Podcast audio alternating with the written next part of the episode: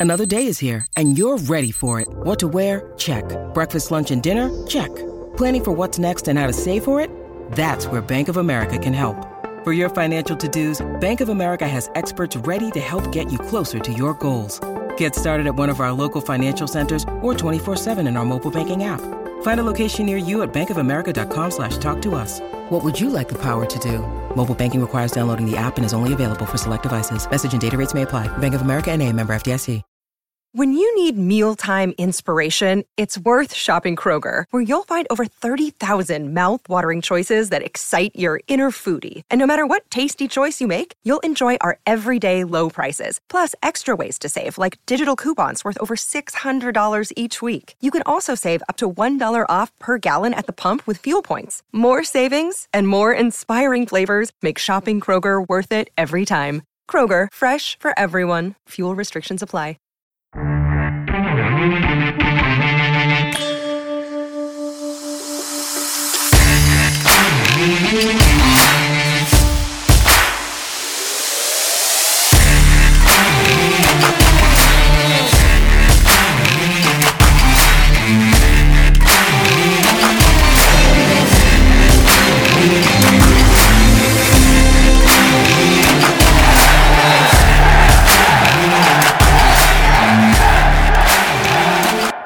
Welcome, everyone, to the Islanders Never Say Die podcast. I'm your host, TJ, and with me here, as always, is our NHL analyst and expert, the grumpy old man. They say there's no shame in his game because he's always the same. That's me. And with us here, special guest, friend of the show, and I would say Islander and just NHL prospect extraordinaire, Nicole Shirman. How are She's you? She's not an NHL prospect. No, NHL prospect. You No, said. NHL prospect. I'm right up there with extraordinaire. Bedard, guys. Don't get it wrong. NHL prospect talent evaluator extraordinaire. I don't know, Grumpy. I didn't Much go there. better. Much better. Ah, yes, there it is. We got Grumpy. We got to make sure we pump her up, Grumpy. There it is. That's that's for. The NHL prospect evaluating extraordinaire, Nicole Shirman. How are you, Nicole? I'm good. Thanks so much for having me. Thanks for coming on. I was about to say it's been it's been it's been too long since the last time you've been on the show. It's almost been like almost a year since we last. I think talked. maybe even more now, yeah.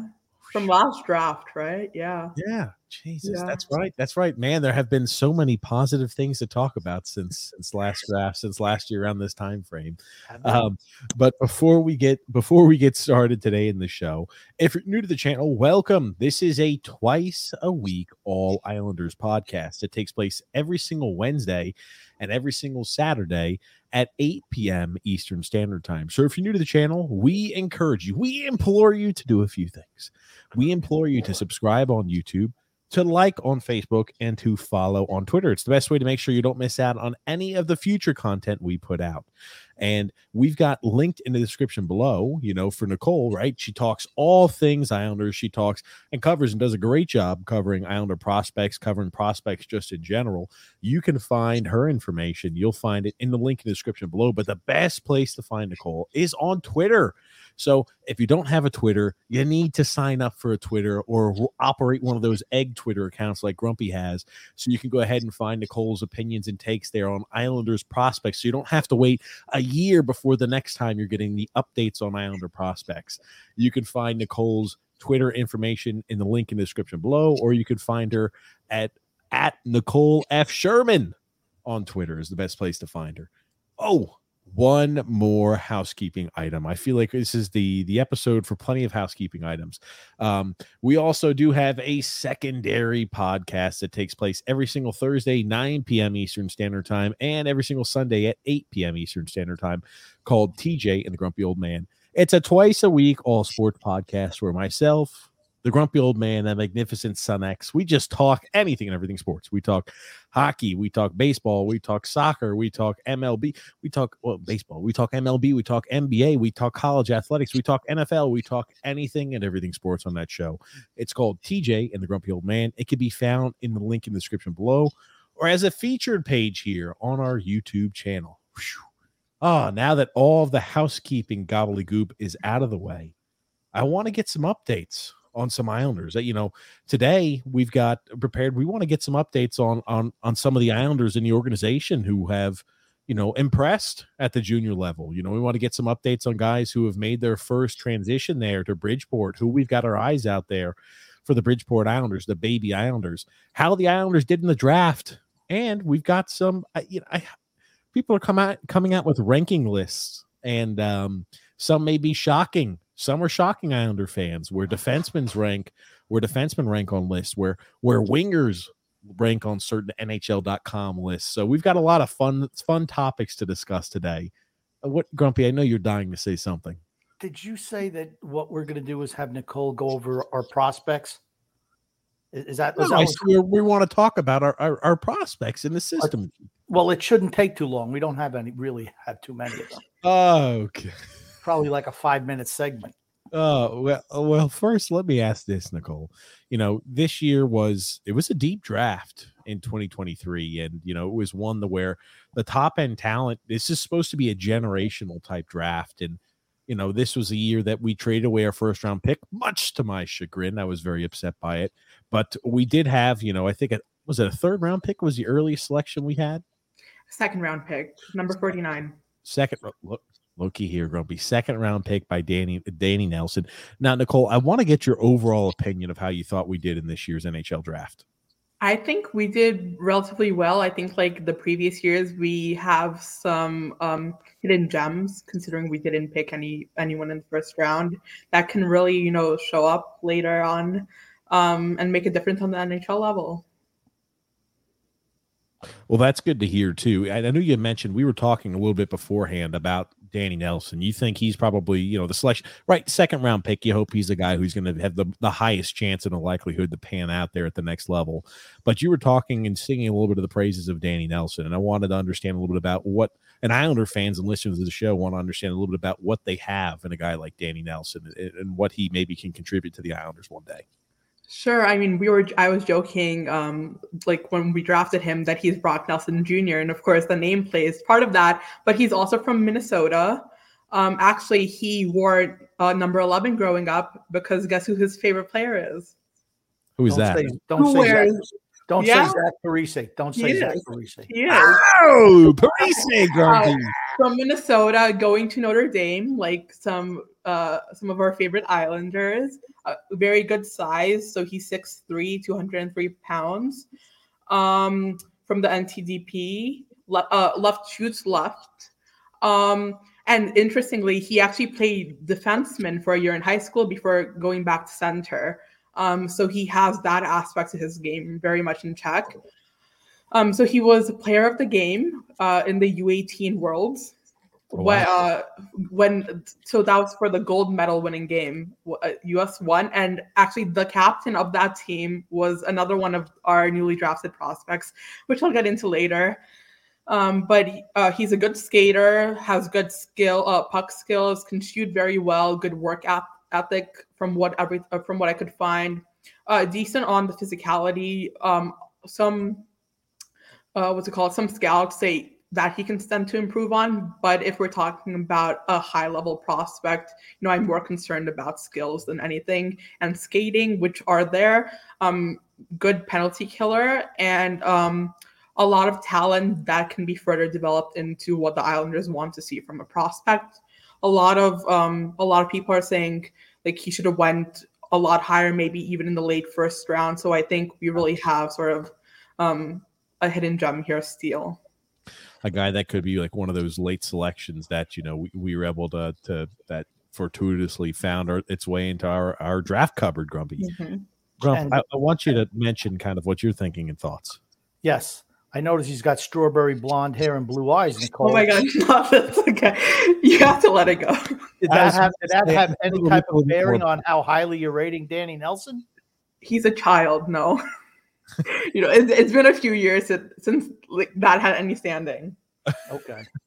now when i when i see six foot three 202 pounds now and i and and I don't. I don't recall if you had mentioned this there in, in the talking about him. Does he have uh, an air of physicality? Is he an overly physical type player? Is this a guy that I, I assume just with the size, he's more of like a power forward type, or is he a guy where he's more of a, you know, I'd say Brock Nelson has size, but he's not an overly physical guy. You know, if he has to be, he will, but he's not a, a guy who's a physical guy, if that makes sense. Yeah, no, exactly. Um, that's another aspect of that Brock Nelson comparison. Um, he has physicality if he needs to show it, but it's not the overwhelming aspect of the game of his game. So he's more focused on s- skills, which he has a lot of. I'm just I'm Okay. just looking at his penalty minutes. I mean, you're six foot three. Remember, he's what seven, 18 years old, I guess, Sure. and he's over 200 pounds at six foot three. Which, I mean, he's not a string bean. It's a string bean, man. Are you kidding me? 200 pounds at six foot three. Okay, well, all right. He's not an offensive lineman, okay, but Okay. you know he's a hockey player. But what I'm saying is, 203 pounds for six foot three at, at eight at that 18 years old. That's not really thin. Usually, kids at that age are like six foot three, maybe 180. I mean, he doesn't look fat in his picture. So I mean, it looks like you know, you know what I'm saying. He doesn't have baby fat on him, so maybe it looks like he's put together. I looked at the penalty minutes, 40 penalty minutes, 23 games.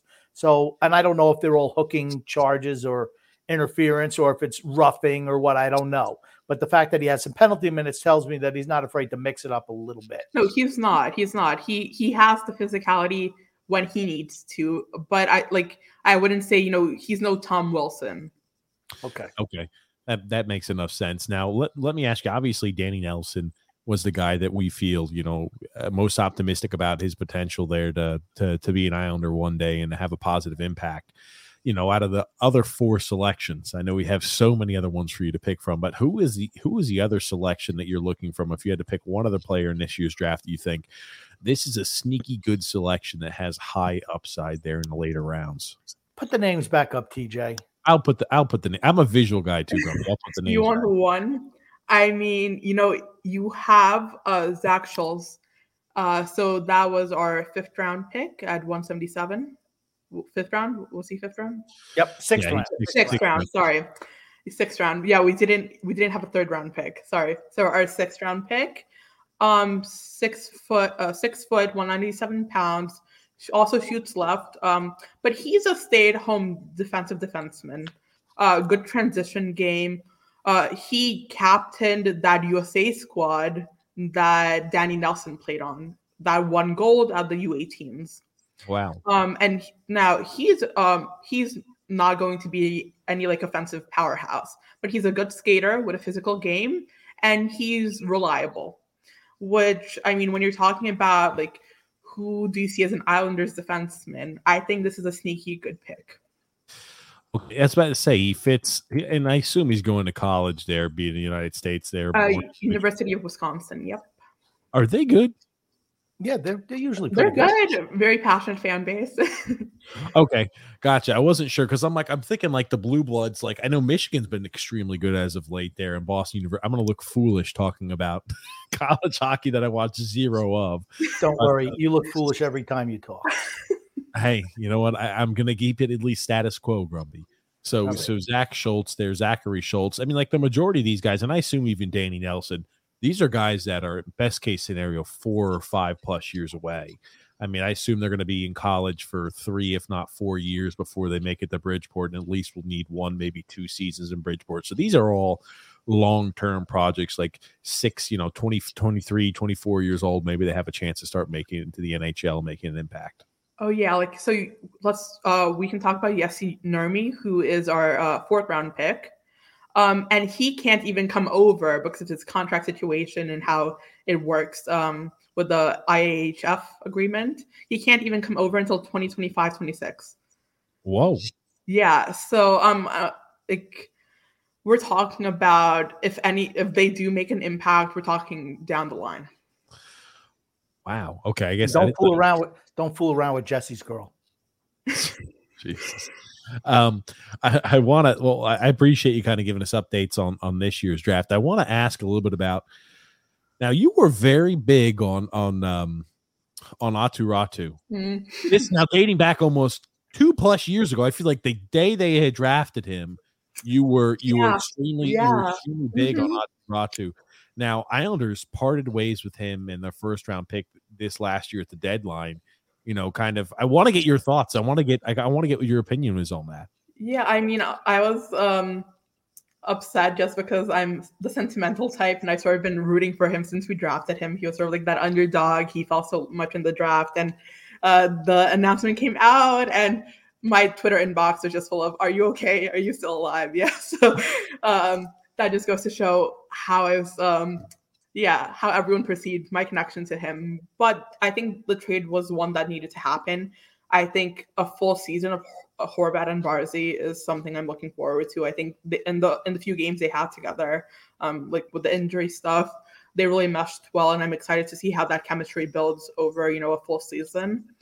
Um, and you know, I've seen interestingly enough, I've actually seen like that's a whole other topic, but people are like Horvat has one of the worst contracts in the league. How can you judge a contract that hasn't even started? like he hasn't, right? Anyway, but um, we're, the Islanders' window if there is a window, is now. And I don't think they um they weren't really waiting, uh, willing to wait until Aatu Räty could sort of be that to see some people projected. Um, so it makes sense. So, so let me ask you this. Now, I thought Räty maybe would have been able to step in this year as a number three or a bottom six center you know, I, I, thought that he would have been able to maybe make the jump, play him in a limited role. But a guy like that, I mean, because what is he now, like 22 years old? I mean, like he should start getting to the spot to where, hey, I could start. You know, I'm I'm a guy. Maybe I'm I'm too good for the A, but I'm not maybe not 100 percent ready there for the NHL, and I'm gaining experience now. I thought he was maybe had been ready this upcoming year. And I thought that that was going to slide in perfect into the plan to continue to infuse some of the young talent. But I was like, when they had traded him, I was just kind of, I don't know, I was left questioning why they had done it for a guy who was going to be a UFA. Obviously, they signed Bo Horvat at the time. There was a lot of questions. Mm-hmm. There were went on at the time period of that trade. Yeah, I mean, so I was thinking, you know, if anything happens and they try to uh, dump uh, Pageau's contract, that maybe Räty could slot in at 3C. But the issue is, even though like we saw a lot of offensive potential, like in the games he played with us, he scored in his first game. I mean, like it was yeah. electric. Um, when you're talking about like the role he would have to play as 3C, um, sort of more offensive, while he, uh, defensive, I mean, uh, while he is, I think, relatively responsible for his age and like skills, I don't think that's something that maybe Lou and Lambert saw uh, slotting into well. Um, and obviously, I don't. I guess they didn't want to move Pageau. So, I mean, it's a lot of what ifs, what if, what if. But um, I think like if I saw him, um, if I saw him slotting in anywhere in the lineup right now, it would probably probably have been like on someone's um wing where he could have sort of still like had someone to lean on and just focus more on like further developing in the NHL level. So you still think though with Vancouver, he's got a solid shot to make it. Now that's the one thing I worry about is Vancouver. It seems like where young top prospects go to die. So I hope he's not going to be one of the numbers. one yeah, so I like you know I wasn't following him nearly as closely as when he was with Bridgeport, but he had some good games with the mini Canucks.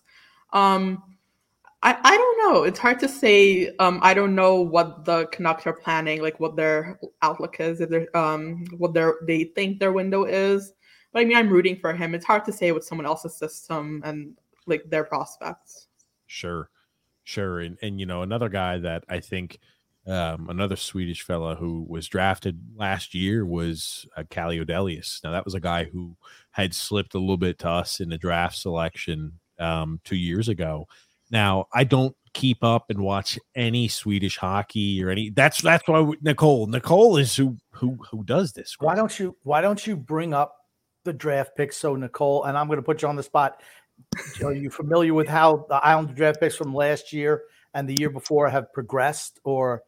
Oh, what? relatively yes. So okay. if you, yeah, we can we can do that. So, um let's see he played uh, odelius played uh 43 games in like uh sweden's second tier league we can say we can call it that um and in those 43 games he had 11 points which um isn't anything crazy offensive but i think like he was relatively dependable um and when you're talking about that league so he's playing amongst men um i think uh, he's like still on the right path. I think especially like hopefully we see him transition into the AHL sooner rather than later. Um, and he sort of further develops into the North American style of hockey. So I still think um, that pick can very much pay off. Now, let me now again, like that's a guy who obviously is years away. Now, Matthew Maggio, that's the guy. That is the flavor of the month. He won the OHL Player of the Year, had a fantastic year. Guys like Phil's Fiction over here are scat- shouting from the rooftops, "Oh, Maggio, he's going to be great." I don't watch any Windsor Spitfire games. I don't watch any OHL games. What can we expect in a guy like Maggio? Should we be excited or should we hold off a little bit on the excitement? Sure. You should be excited like you were excited for William Dufour. I think there the circumstances are very similar. Grumpy no, was not excited at all for William Dufour. well, I'm still excited for William Dufour. So, um, I mean, he was an overager, but I mean, what you're able to do in a league, like scoring at that rate, um, showing up when you need to, is it's obviously amazing. Um, I think he has all the necessary components to make that transition into Bridgeport, like Dufour did. Uh, further develop a little there, shape his game to um, reflect pro hockey better and hopefully also make the transition into the NHL. Um, so I think some um, reasonable excitement is very much warranted. Obviously, don't expect him to, you know, be the next Ovechkin, but um, I think it's reasonable to ex- to assume that he will be able to make some impact on the NHL level if all goes to plan. So, what do you think about people who are out there, maybe on social media, comparing him to Fantastic X OHL MVP winners. Like I think it was Huberdeau was one there for the St. John Sea Dogs, and they're comparing them to players of that ilk. Should we be expecting somebody of that talent level? I mean, before I got all the Huberdeau comparisons, obviously because he had like a record-breaking season also in the Q, like Huberdeau, but obviously they're um they were older at that point, um and it's notable no matter what age you you're able to like break those records. It uh records at and put out those like those points at but it is junior hockey. And like as always you have to you can be excited. I am excited but you have to also you know um weigh weigh like how the transition can go. And um even if he, like he's obviously not going to put up anywhere near the same numbers in like the AHL or the NHL. So I think um, we we will still see offense but don't tone it down by five, six, seven. okay.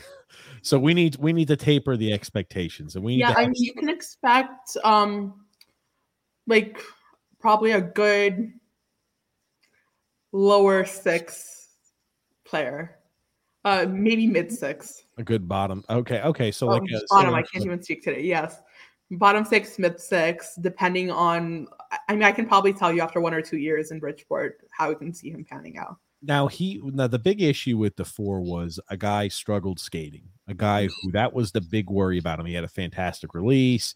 And Grumpy, interrupt me. Don't don't feel free to interrupt me there, Grumpy. Anytime you want to chime in. I'm just listening. I want to I want to know about. I'm going to let you finish on Maggio, then I'm going to ask a question. Hmm. Well, I was more talking about the four at this point, but I mean, like that was the that was the big knocking point on the Dufour. Couldn't skate well, or maybe he needed some room for improvement. For Maggio, what what are really the developmental points that he's got to work on when he's in Bridgeport? And again, he's another one of those players that are a project piece that's at least a few years away. But what really are the big improvement points for him? I mean, I wouldn't say that his skating is concerning, but of course, there's room to improve.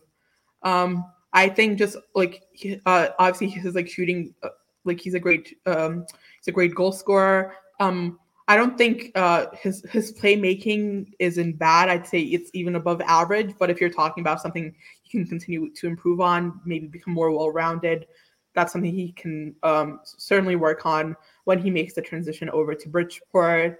Um, and obviously, just sort of adjusting like what it means to score goals against professional defensemen and goalies compared to OHLers. 16. Um, yeah. So um, it's he's pre- it's pretty similar to where Dufour was at this point, but I think um, Maggio's skating overall is slightly better. Okay, gotcha. And you know, it's now Grump. You had a question about Dufour because I had I had another question I wanted to ask about Dufour his first year in well, Bridgeport. Okay, you can ask about Dufour. I I then I want to I want to hear Nicole's point of view on Quinn Finley and Isaiah George and how they progressed uh, progressed over last season. Yeah, and like the the uh, you know skating was a big thing for Dufour. Now we've heard from again like anytime we hear it in the chat, I've got to take it with a grain of salt. We've heard that he started to he it looks like his skating is better than what it had been in the past. Now, has he been making meaningful strides, pun intended, in the progression of his skating? Has it looked has it looked like okay, William Dufour is now at least an average? Because if a guy can be an average skater and he's got all the tools outside, that's a guy who could find a spot in an NHL lineup. Yeah, I mean, I wouldn't say he was struggling in the AHL. I definitely I thought he could keep up with the game as needed. Um, I I wouldn't say that. I mean, of course, if you improve skating overall, your game improves. But I wouldn't say right now it's like tremendously hurting him. So I yeah, I I think um it's not like a blinking red light of concern right now. I could see strides being made. Okay, well that's that's good at least. And again, he's still young. He's able to improve that. I mean, there's going to be a cap. He's never going to be a great skater, but if he can even be an average or slightly below average NHL skater, he's we got one of those guys. We got one of those. We got quite a few of those guys on our team already. We do. We do. I was about to say, so as long as they can at least be average, you know, that's that's really what we're hoping for, and I think that that that's going to be fine there in success. Now, Grumpy, you wanted to ask about Quinn Finley, you wanted to ask about Isaiah George. I'm gonna let you take it from there, Grumpy. Yes. Um, did we see progression? I, I, was intrigued by Quinn Finley when sure. we drafted him. So he um, he played in the USHL. Uh, he was traded uh, midway through the season, so he played for the Capitals and the Steel in 23 games for the Madison Capitals. He had 27 points, 10 goals, 17 assists, and in 32 games for the Chicago Steel, he had 30 um 15 goals, 23 assists for 38 points. So um yeah, I think he's been progressing nicely and he's uh going to be in uh, Wisconsin, this University of Wisconsin with Zachary Schultz.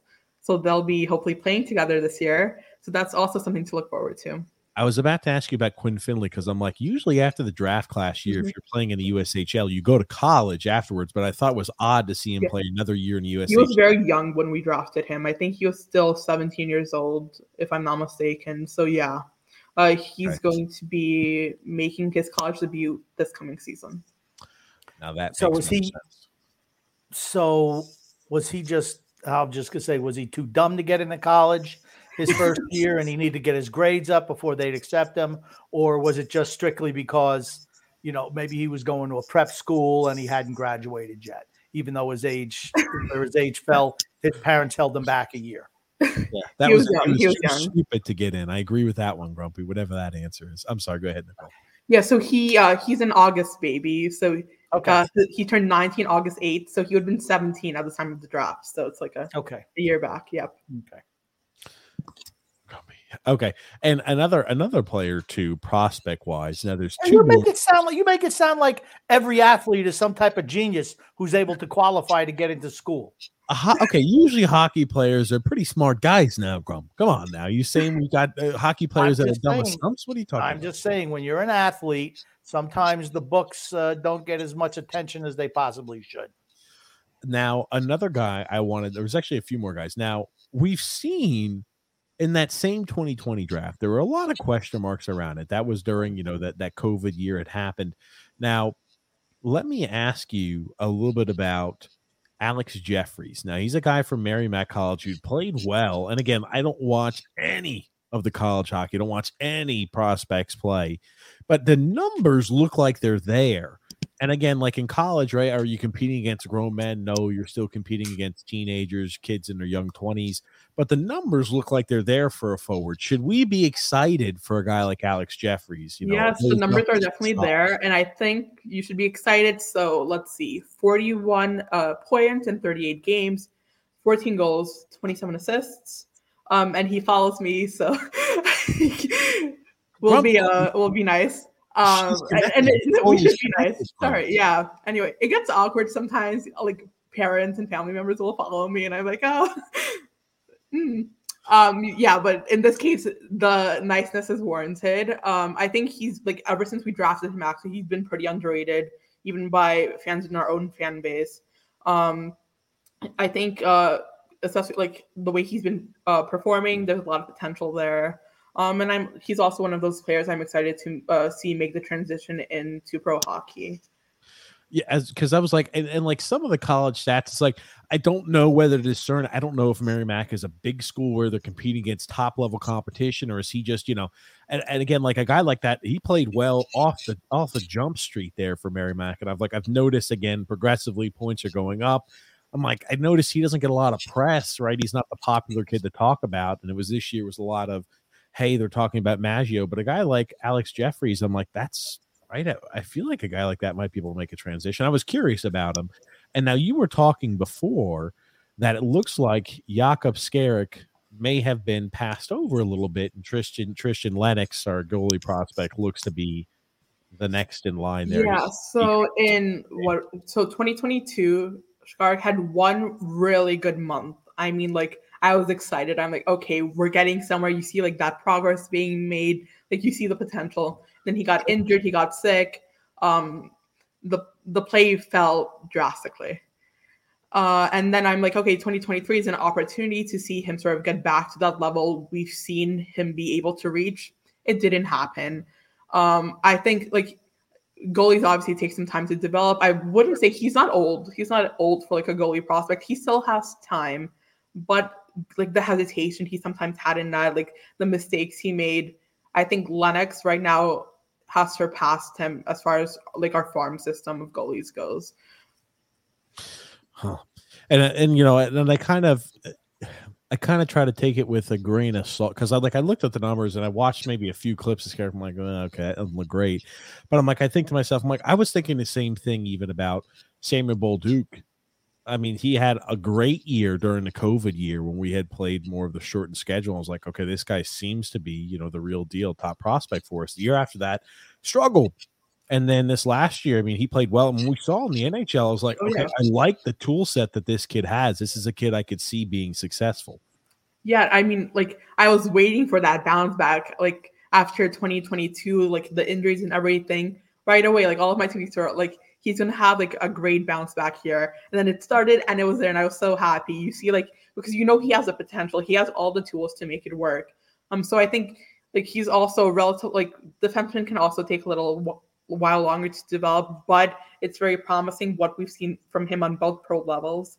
Um, and I, I think um, if he continues sort of this trend going forward, um, we can see him sort of have a permanent place in the D corps. Well, that's good to hear. Now, Grumpy, what other questions? Because I've, I've got some other questions I want to move on. But so, sure Isaiah George, right? Um, Isaiah he George. was injured with um, a foot injury for most of the season, but um, when he came back, he's like uh, one of the best skaters of his draft class. It's very evident to see. Um, like it's going to be easier to to see like with a full season, of course. But I mean, that skating is like on another level. He's a fantastic skater. And and I know. And I know you were kind you were kind of high on Robin Salo previously, I believe, and it seemed to me like they played him for a cup of coffee, and it seems like he's just fallen out with the organization, and I don't understand that. I, I mean, uh, to me, it's kind of baffling when you see certain players that look like they have skill sets that could translate to the NHL, and they don't get the shot. You know, Ruslan uh, Iskhakov, um, that's okay. I know I say his name right. Doesn't matter. I'm always wrong. So, but I see guys like that who look like they absolutely should transition in some way to the NHL, and they don't seem like they get legitimate chances, which is it's bothersome to me. And I just want to know how you feel about those two players in particular, and the the lack of upward movement by players that's those skill sets. Yeah. Let's touch on both of them. So Salo actually, like, I don't know if it has anything to do with it, but the timing is interesting. So he had that quote about oh. and I don't know, I don't want to say Lou's punishing him, but I can't say that he's not. He is. We remember, yeah. We we had we had pontificated. We had gone out on a limb and thought for a while. I'm like, he said that he thought Bridgeport essentially. I'm I'm, I'm paraphrasing was a dump. He, he said like, it was a den. Like there wasn't much to do yeah, well, it was not. He did not paint paint Bridgeport in the area in the in the in the team in a positive light, or the or the place of Bridgeport in a positive light. And I was like, I always thought that was it's a punishment. After that point, it's like mm, no. Yeah, I mean, you know what? Like it's weird to say out loud, but like given how Lou runs sort of the organization, who know like can we say that it's not? Absolutely, it is. You know, we've heard the story when he was with the Devils and uh, he fired people and he sat there at the elevators, hit the bricks once he fired people, which is kind of shitty. Um, and says more about him, honestly, than anything else. And we've just seen with young guys before how, man, you get on his wrong side, you know, Josh Ho-Sang for whatever reason, Kiefer Bellows with, uh, you know, the, the performance enhancing drugs, uh, Bode Wilde not getting vaccinated. It's Oh, just, he's not good. I mean, well, I, here's, here's. I just think, I just think that if you don't like them and they're not going to be part of your organization, you cut them loose because uh, all I seems like he just keeps them on the team just to punish them and is never going to give them a shot. And then by the time they hit 25 years old, no one's going to want them, and then he lets them walk. no. I, I so, think, I, like I said, I just, I just don't like that. I- It looks, it's slimy to me.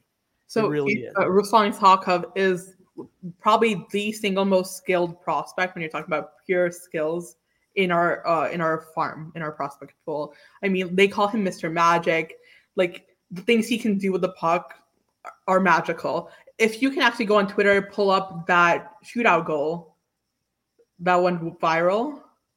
I'll pull that up there, Ruslan. Yeah, I mean, he's extremely skilled. He's being punished for being on the on the smaller size. Yeah, on the smaller side. Um, because like I think given what we know he's able to do, he should have gotten a shot in the in the NHL because we struggle to score shootout after shootout. And We then struggle to like, score it was period. ironic. I think like the day before, the day of, there was a game. No Islander scored in the shootout, and then he went out and scored like one of the best shootout go- shot, shootout goals I've ever seen. Let's watch this. The Islanders with a chance to break this one wide open with a three goal second period. Sam Harrison will see his first penalty shot against this year. The AHL All Star is in wide right, holds, waits, and he scores! Oh my goodness! He was feeling it. He was smelling himself on the way in there. Star, Hell yeah, he was. unbelievable I mean, right in front of the net. What excuse, given just- our scoring woes, do you have for not giving him like a single game? He's obviously got the hands, right? And I we mean- had injuries last year. The guy's got the hands. I, I assume he's got the offensive acumen. Uh, From everything we hear, he's I mean he excels at the, at that level. Obviously, he's undersized, so that's that might be an issue, but that's about it. I'm going to say that's not the first time he tried that move. So no, he's had this like Mr. Magic nickname since his college, like since before his college days. So he played for Connecticut. Yeah, Um, and he's always been known as as this like very skilled player. Um, and I mean, hopefully he'll be able to get a shot this year because like I don't see like a reason to just sort of keep him in this limbo. Otherwise, I can, I, I can see a reason because he's Lou Lamoriello's got everybody locked up to 50 year contract extensions, so he's never going to give a young guy a shot. I mean, he always struck me as being someone who's not super fast, but it's quick and shifty. And I just, for the life of me, if that's not what you're looking for in a skill set of a player, why do you even draft him if you're never going to give him a shot? See, those to me, those are the frustrating things that, as an Islander fan, that I always find the kid, even coming out of, even coming into his draft year, you know, electric with the puck on his stick.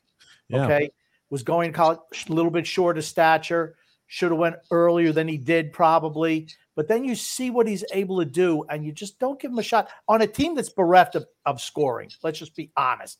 When Matt Barzal won out, why would you not give a kid like that a shot? You're playing that useless Simon Holmstrom, who's just a, a zero, and that's being generous to zero. you know, I'm surprised we went this long without one cast for the ghost joke. It's must be a new record.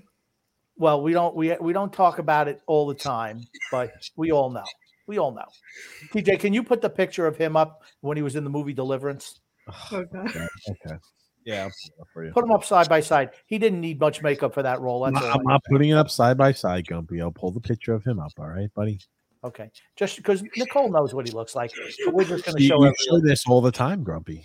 We don't show it all the time. You do. Come. Probably the His third face got time. better. His face got Probably better. the, the probably the third time on the show ever that we're showing Oh this picture. I think it's been the previous two times that I've been on there. Then you that you showed it. Oh yeah, I'm, I'm saying it's been more than just twice, but uh, you know we'll just run with it for Grumpy's sake. You go, Oh, Grumpy. God. And there he is. There's Casper Holmstrom. There he is, playing a banjo, picking around, sitting on his sitting on his little his little chair there.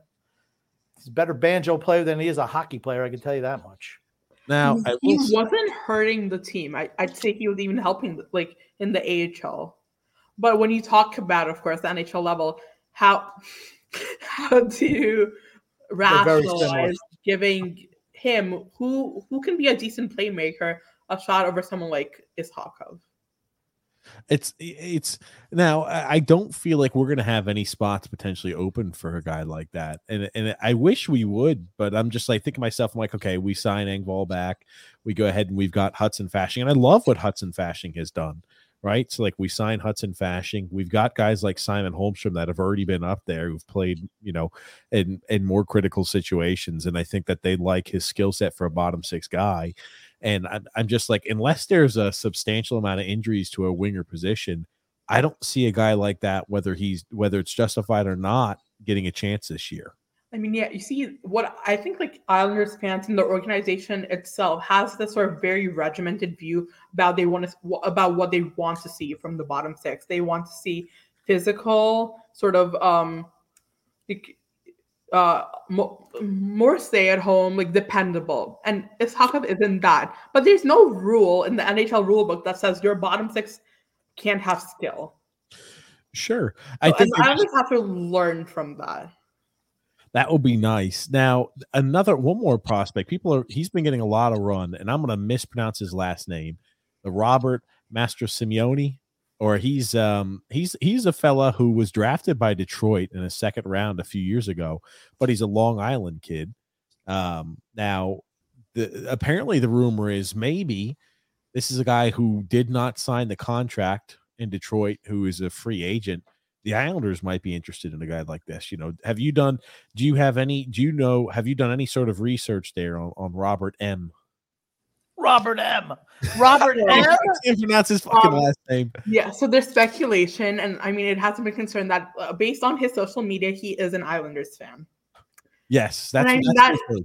Yes, like that's always nice, you know. But we've had like sort of this free agent frenzy, like of um like younger players the past few years too. We're like, oh, like the Islanders are always in the talks, and then we end up not really getting any of the big like big It's been ones. like that for I don't know, but I mean, it doesn't it doesn't hurt that he's a hometown sort of boy. Um. Nicole. He'll be nice. He's a, of course, a good player. Let me pull up his stats right now. You can pull up So, that. up. 42 points in 38 games with uh, Arizona, 11 goals, 31 assists. I mean, if you sign someone like that, like to uh two-way contract uh, or to like just you know give it a tryout in the AHL if he's willing to, there's no reason not to. Um, but like right now, it's sort of it's up to him. So the speculation. I mean, hopefully, Lou's going after him, but who knows? I'm like, why did he leave Boston University um, to go to Arizona State of all places? Arizona State brought a few good players in. I think it all had to do with the Moletta. Okay, system. Okay, Boston Josh Doan, University. Shane Doan's kid went there too. That's I right. I don't care. I don't care. Boston University is a, uh NCAA powerhouse. Mm. Arizona State, that's just it's like a rec league by comparison. I just want to know why he would why he would leave Boston University to go to Arizona State first of all. And one just one other thing I want to touch on, Nicole. The Islanders are always, or the cartel is saying that the Islanders are in on all these guys, and they never sign anyone. You want to know why? Because they're not in on anyone. It's just to keep the fan base interested by saying, "Oh yeah, the Islanders are trying to make the team better, but they never do." No, okay, so I'll like from my personal life, I well, I can't say names, and I, don't feel comfortable naming who it is, but um, someone who used to be a professional player and a prospect said, you know, around the league, like people don't necessarily want to play for Lou given Wow. what he's like. And Told you know, it can go. Oh, hello, cat. It can go either way. Some people really like the way he runs his teams, and some players don't. So some like some it is it has been a thing for a while now that some players just do not want to play under Lou Lamoriello. I've been under the impression that, and I've said I've said that before. I said modern day athletes are not don't want to be told that you know what you have to have a certain haircut or you're not allowed to grow a mustache or a beard or you're going to have to do this and you're going to have to do that. Anytime that and it's always younger players anytime a younger player does not toe the company line they are blackballed. And i'm going to tell you what that shit gets around the league. It absolutely does. No, it, I mean, why- this guy, like, I trust what he says, and if he says it, then this has been a thing for a while now. i'm not surprised at all So, We're you know, not- I straight up, I straight up asked him, you know, like, um, like what reputation does Lou have? Like, do players want to play for him? Do they not? And he said, you know, like some players are very against it. Some players like don't mind, but this might be why like you're missing out because it is like a league wide reputation. Yes Yeah, we've we've talked about that before, where it's like, hmm, what is the actual impact that Lou has? Probably, I'd assume somewhat of a negative impact on some players, but there are certain players that I'm sure love his, like from the from yesteryear. I'm sure, that, like your Exactly. Chara's, like your Right. So that's sort of where we're we're like in a odd sort of like limbo. like the Right. like older players, like the types of players Lou likes are the ones who like him back. When you're talking about younger players who you sort of want to entice, this might not necessarily be sort of the organizational ideology they're looking for. to me, it's that Lamoriello, if you're an older player who's just about done, you can have a job with the Islanders Yep. because he's going to overpay you for what you're worth and give you too much term and too much money because that's what he does. I mean, so Var- Varlamov is the con- like you know I think he's a great guy. I think he's a good goal, a, a great backup goalie. Like some teams would love to have him as their one, as their like starter. But do you need four years at that price? No. Yes. Like When you're 35, 35 years old, you're going to play maybe 25, maybe, maybe 25 games. He's a freaking backup. I mean, I get loyalty and I get like how Lou views it, but at some point, like the good of the team has to overrule individual loyalty to players. The and last there can be a good balance, but I feel like right now it's not balanced. when was the last time Lou Lamoriello won a Stanley Cup? Before the before the cap era, yeah, yeah, Uh, Of course. 2003 was that Yeah. the last time the Devils that he won a cup? Yeah. 20 I mean, years. think think about that.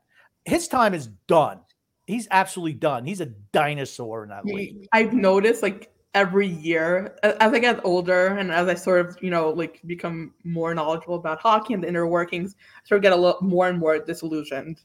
Um, yeah, He's he's he's the thing. He served his purpose by riding the ship, bringing in Barry Trotz, and they they absolutely said Bringing they respectability back to the organization. He That's right. Respectability. They uh they steadied the ship. And then you know what? But at some point in time, it's like, okay, you have served your purpose. Now it's time to move on to something else. It's not So- like you should, I I've always said like he can stay as president. I don't He even makes want a him as great president. president. Why not? Like if you're talking about purely like the business side of things, he- I- like I don't want his him there. influence- I don't want his influence on I team anymore. But I so I know like Kyle Dubas, he has like a very like some people love him, some people hate him, but that trade he was just uh he was just able to pull off. Um Karlsson for what? Nothing. For nothing. For nothing. nothing. I mean, I do I need an exact copy of him? No, but maybe some like young blood with sort of like different ideals would be the breath of fresh air this organization needs. Absolutely. And the one thing I think that Grumpy was mentioning too that I worry about if he was in charge of hockey ops, I'm not sure unless somebody was strong enough to say, sit your ass, this is your lane. You're not allowed to give any input or try to sway anything else. This is what you do. Anything else, I don't want to hear your opinion on. He's going to start bleeding over into other aspects of the team. And I do like. agree. I think right now the our owners are very content to just sort of sit back say we trust in Lou, but I'd like to see them um, sort of you know use their power a little more too. it would be nice, wouldn't it? And, you know, like Ledecky, like great guy, like such a great face for the team. But I mean, you know, like It's we want to see like some uh a little a little something in the back rooms too. I hate when people say in Louis trust because he hasn't won a hockey trade, uh, not since he's been with the Islanders. That's for certain. And I can't. I mean, they were smart in Toronto. They saw what he was like. They kicked his butt up, butt upstairs. I mean, Shanahan said, uh-uh, "Nope, we don't like what you're doing," and they gave it to Dubas. And that's you know, honestly, like I said before, he served his purpose. Time to move on. We should have already brought in a young, uh, at least a young assistant GM. My concern right now is that Lou moves on. Guess who's going to get that role? Not Fredo. It won't be We've talked Fredo. about that for years. Fredo. I mean, that's the reality as far as we're looking at right now. Mm. And If, Fre- you if Fredo, if Fredo becomes general manager, you might as well just take a shovel to the organization. He, here's the thing, he won't last. He won't last. He won't get the rope that the old man's gotten. That much I can tell you. You realize he's never even had a No. job that his dad didn't get but no, when he was a paper boy. he won't get as like long of a leash. But any leash is too long right now. Our window realistically isn't long enough for us to keep, you know, doing trial and error and nepo babies as GMs. Now, I want to talk about the window, Grumpy. Now, a friend of ours, a sh- an old, sh- an old eh, Grumpy, a guest of the show. He Grumpy. I don't know if you noticed. Do you know who this is in this video right here, Grumpy? Yes, I do. Who is this, Grumpy? Tell us for the listeners. It's the For the people who gambler. want- It's the gambler. Who's the ga- who's the gambler, Grumpy? Andy Francis, the gambler. It's Andy Francis. Now I want you to listen to this, Grumpy. Andy has maybe some encouraging words. He's in a DeLorean. Maybe he went to the. Maybe he went forward. You can go back. You can go forward, right? In that thing. He I'm probably trying to- went to Universal Studios and they let him sit in a car for 50 bucks. No, no, no, no. I'm, what I'm asking here is this. Now, Andy will be on the show next week, Grumpy. So watch what you say. No, it's good. Anyway, Another guest, Andy Francis? yeah, Jeez. Andy will be. At be least we on. got Nicole this week, I guess. Wow, what a compliment. Can well, they yeah, go well, you're better than Andy Francis. Come on.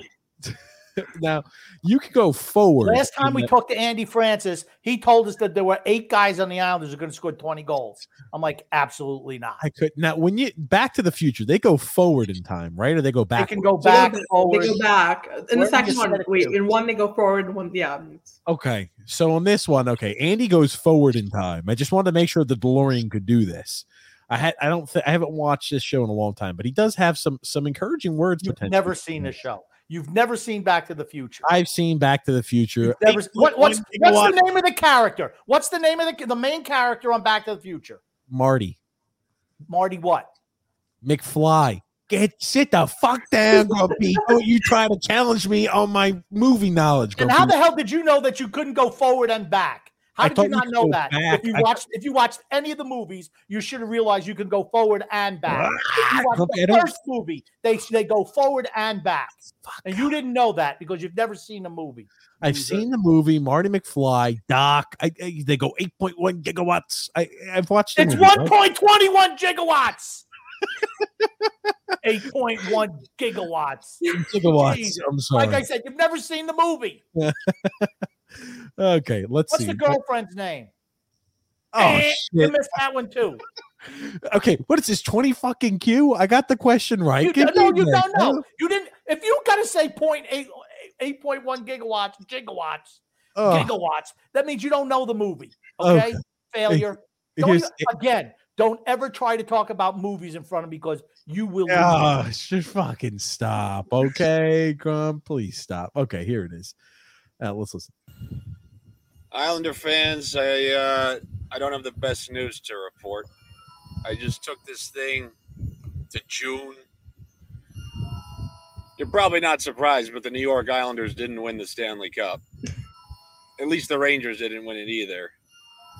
That's actually not the bad. The bad news is I went to 2025, and they didn't win that one either. So I don't want to be the bearer of bad news, but that's what happened. All right. Good luck. Grumpy, so it's pretty much been guaranteed now by Andy, who has gone back to the future. Now that we Islanders are not winning the Stanley Cup this year or next year. I could have told you that. I've been telling you that for years. We're at least te- honestly, we're at least ten years away from a Stanley Cup. well, I was, you know, it's Oh, funny because, no. and I, we're not going to do it today. We'll do it Saturday. But I'm going to talk about the pillars of the Islanders organization. Who are they now? Just look at the contracts.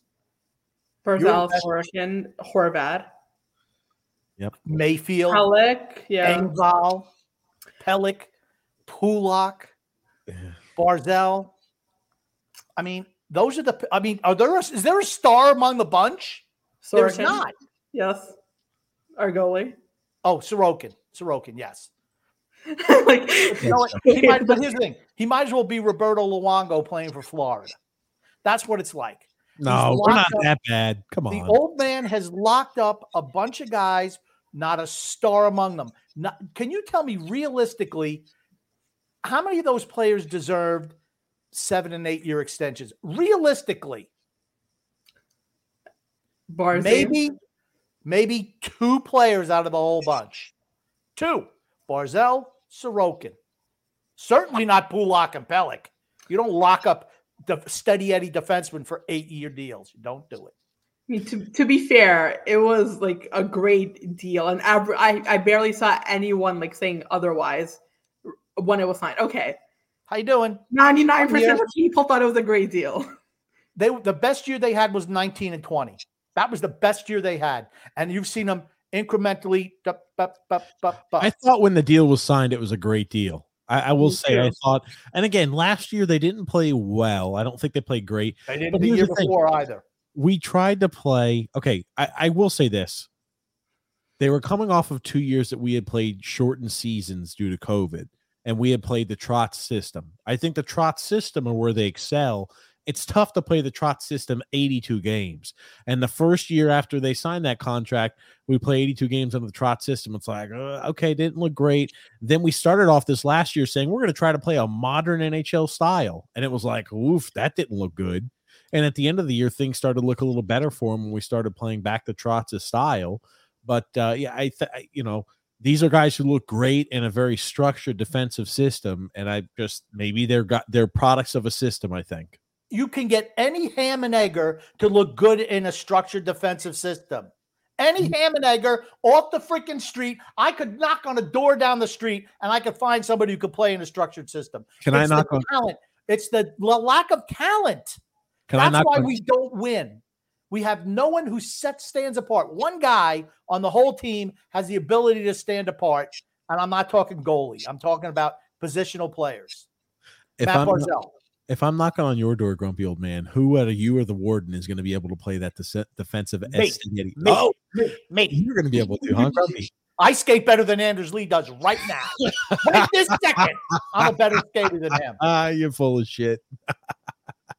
oh, That stop. totem pole, captain below average. He, I mean, Oh, he's horrible. You got rid of one. You got rid of Bailey. I've been saying you should have jettisoned Bailey three years ago. Three years ago, when he still had some value after that first year, that first playoff run. It was the best he ever looked. I'm like, now is when you move a piece of shit like Bailey. Because I seen him for what he's been, a loser his whole career.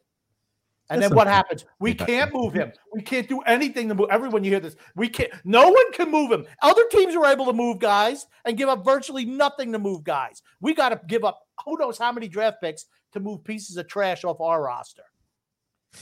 The whole thing is yes, those guys look better in a structured system. Every team does initially. But you know Sure. what? You don't win. You don't win Stanley Cups playing like that. Eventually, you need someone to put the puck in the net. And we don't have any of those guys. Now, another topic I wanted to talk about. There have been a lot of people releasing how the how you know who are the top defensemen, who are the top wingers, and you'll notice that there's a reoccurring trend that gonna Islanders see. in the bunch. Well, now, Grumpy, do you remember the hockey guy who does like who has all those little hockey shirts and people like him? People on the show always point out he does a lot of good content when he talks about the Islanders. Sometimes we pull his stuff up. Do you remember him, Grumpy? The No. hockey guy or that hockey guy? I do not know him or remember him or care to know him. Well, now when you start to see the list here, you'll start to see he started to list out. This was from a few. Uh, this was before obviously the Erik Karlsson trade. So I think this was last week or before last week.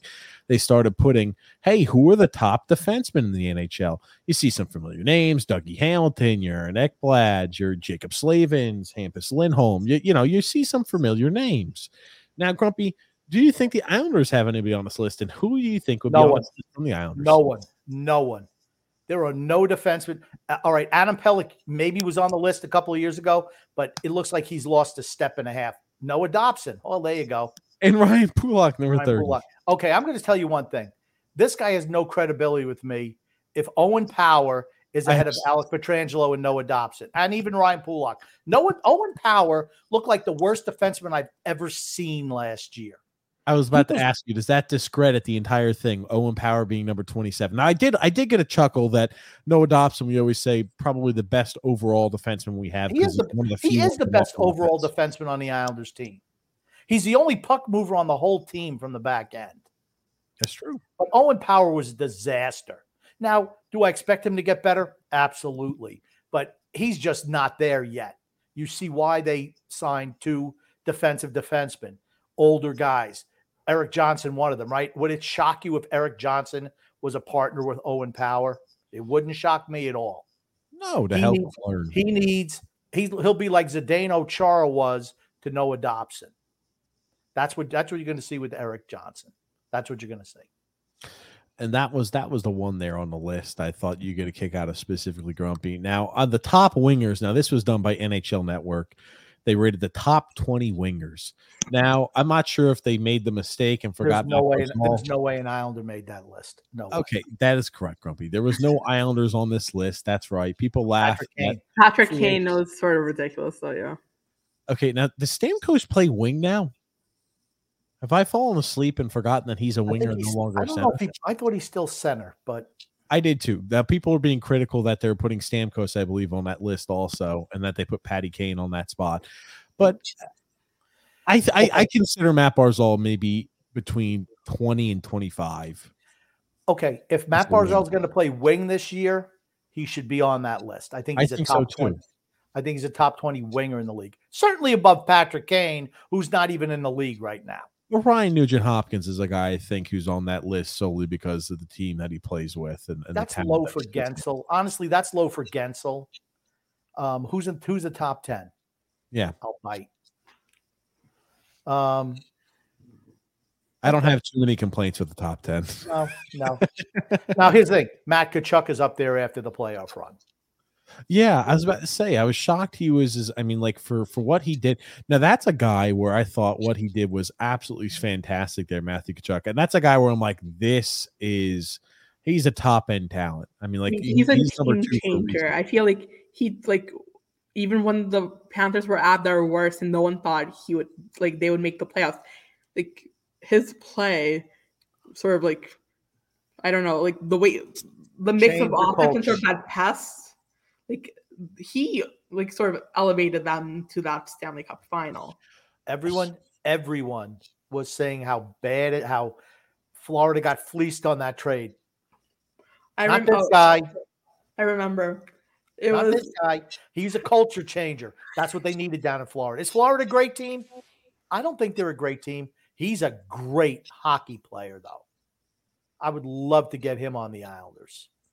I mean, there's some guys that that you hate to play again, uh, hate to play against, Mhm. but love to play with Oh, them. yeah. He's one of those guys. him, Marchand, even Tom Wilson. I mean, if you're talking Yeah. like pure power forwards, People hate Tom Wilson. If he was on the island, I Oh, I- him he would be fan favorite. Are you kidding me? I call them I call them the laundry fans, the laundry ladies, because whoever whatever laundry a team is a guy's wearing, that's if they come to the Islanders, they're the greatest thing ever. As soon as they leave, they s- oh, have always sucked. Where Oh, if I that say a player guy wasn't sucks that on, important to us. if I say a guy sucks on the Islanders, he's going to suck somewhere else too. And if a guy's good on another team, uh, and he comes here, he's going to be good too. You might be like the opposite of the laundry ladies, Grumpy, whatever that would be, the inverse, because I'm just a you know, if- realist. yeah, well, there's some Islander players like Brock Nelson you were extremely critical of that you were I- very okay, wrong. Brock Nelson. Very wrong. Okay, I'd move Brock Nelson right now and get as much as I could for him. Well, they're not going to. They think they. Okay, you're right. You I didn't say they're going to. I said they should because Well- this team is never winning a Stanley Cup. Well, we won't win. We're not even going to make playoffs next year. As soon as Karlsson moved to Pittsburgh, that was the end of our playoff hopes. No I- shot at the playoffs.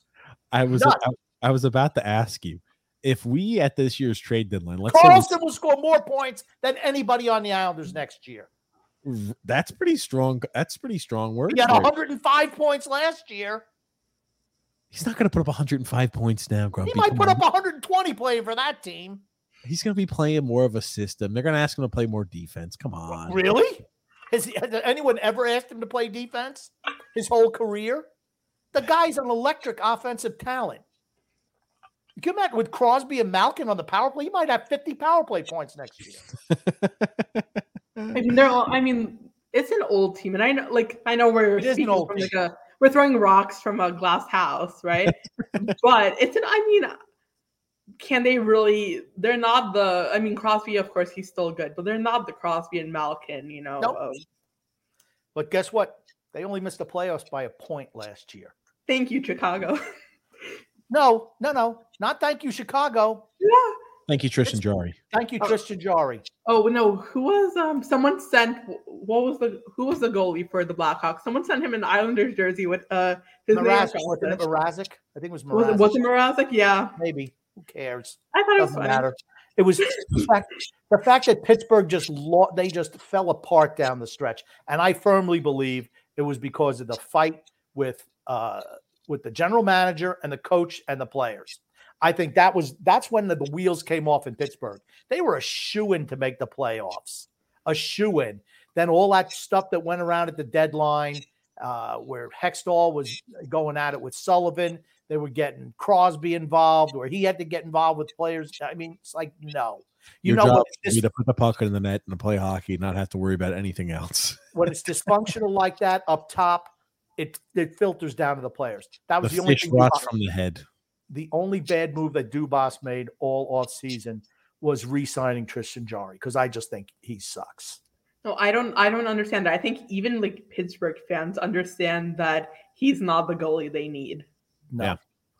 And it's funny, they were always, ever since Marc Andre Fleury left, they're always the backup was the new favorite guy. Your Matt Murray's, your Tristan Jar. The list goes on and on. It just seems like they went through a consortment of different backup goalies. I mean, I'm gonna go Smith- further than that. Fleury isn't as. I think he's a great guy, probably one of the best guys in the league, but he was never as good a goalie as looking back people make you believe. Really?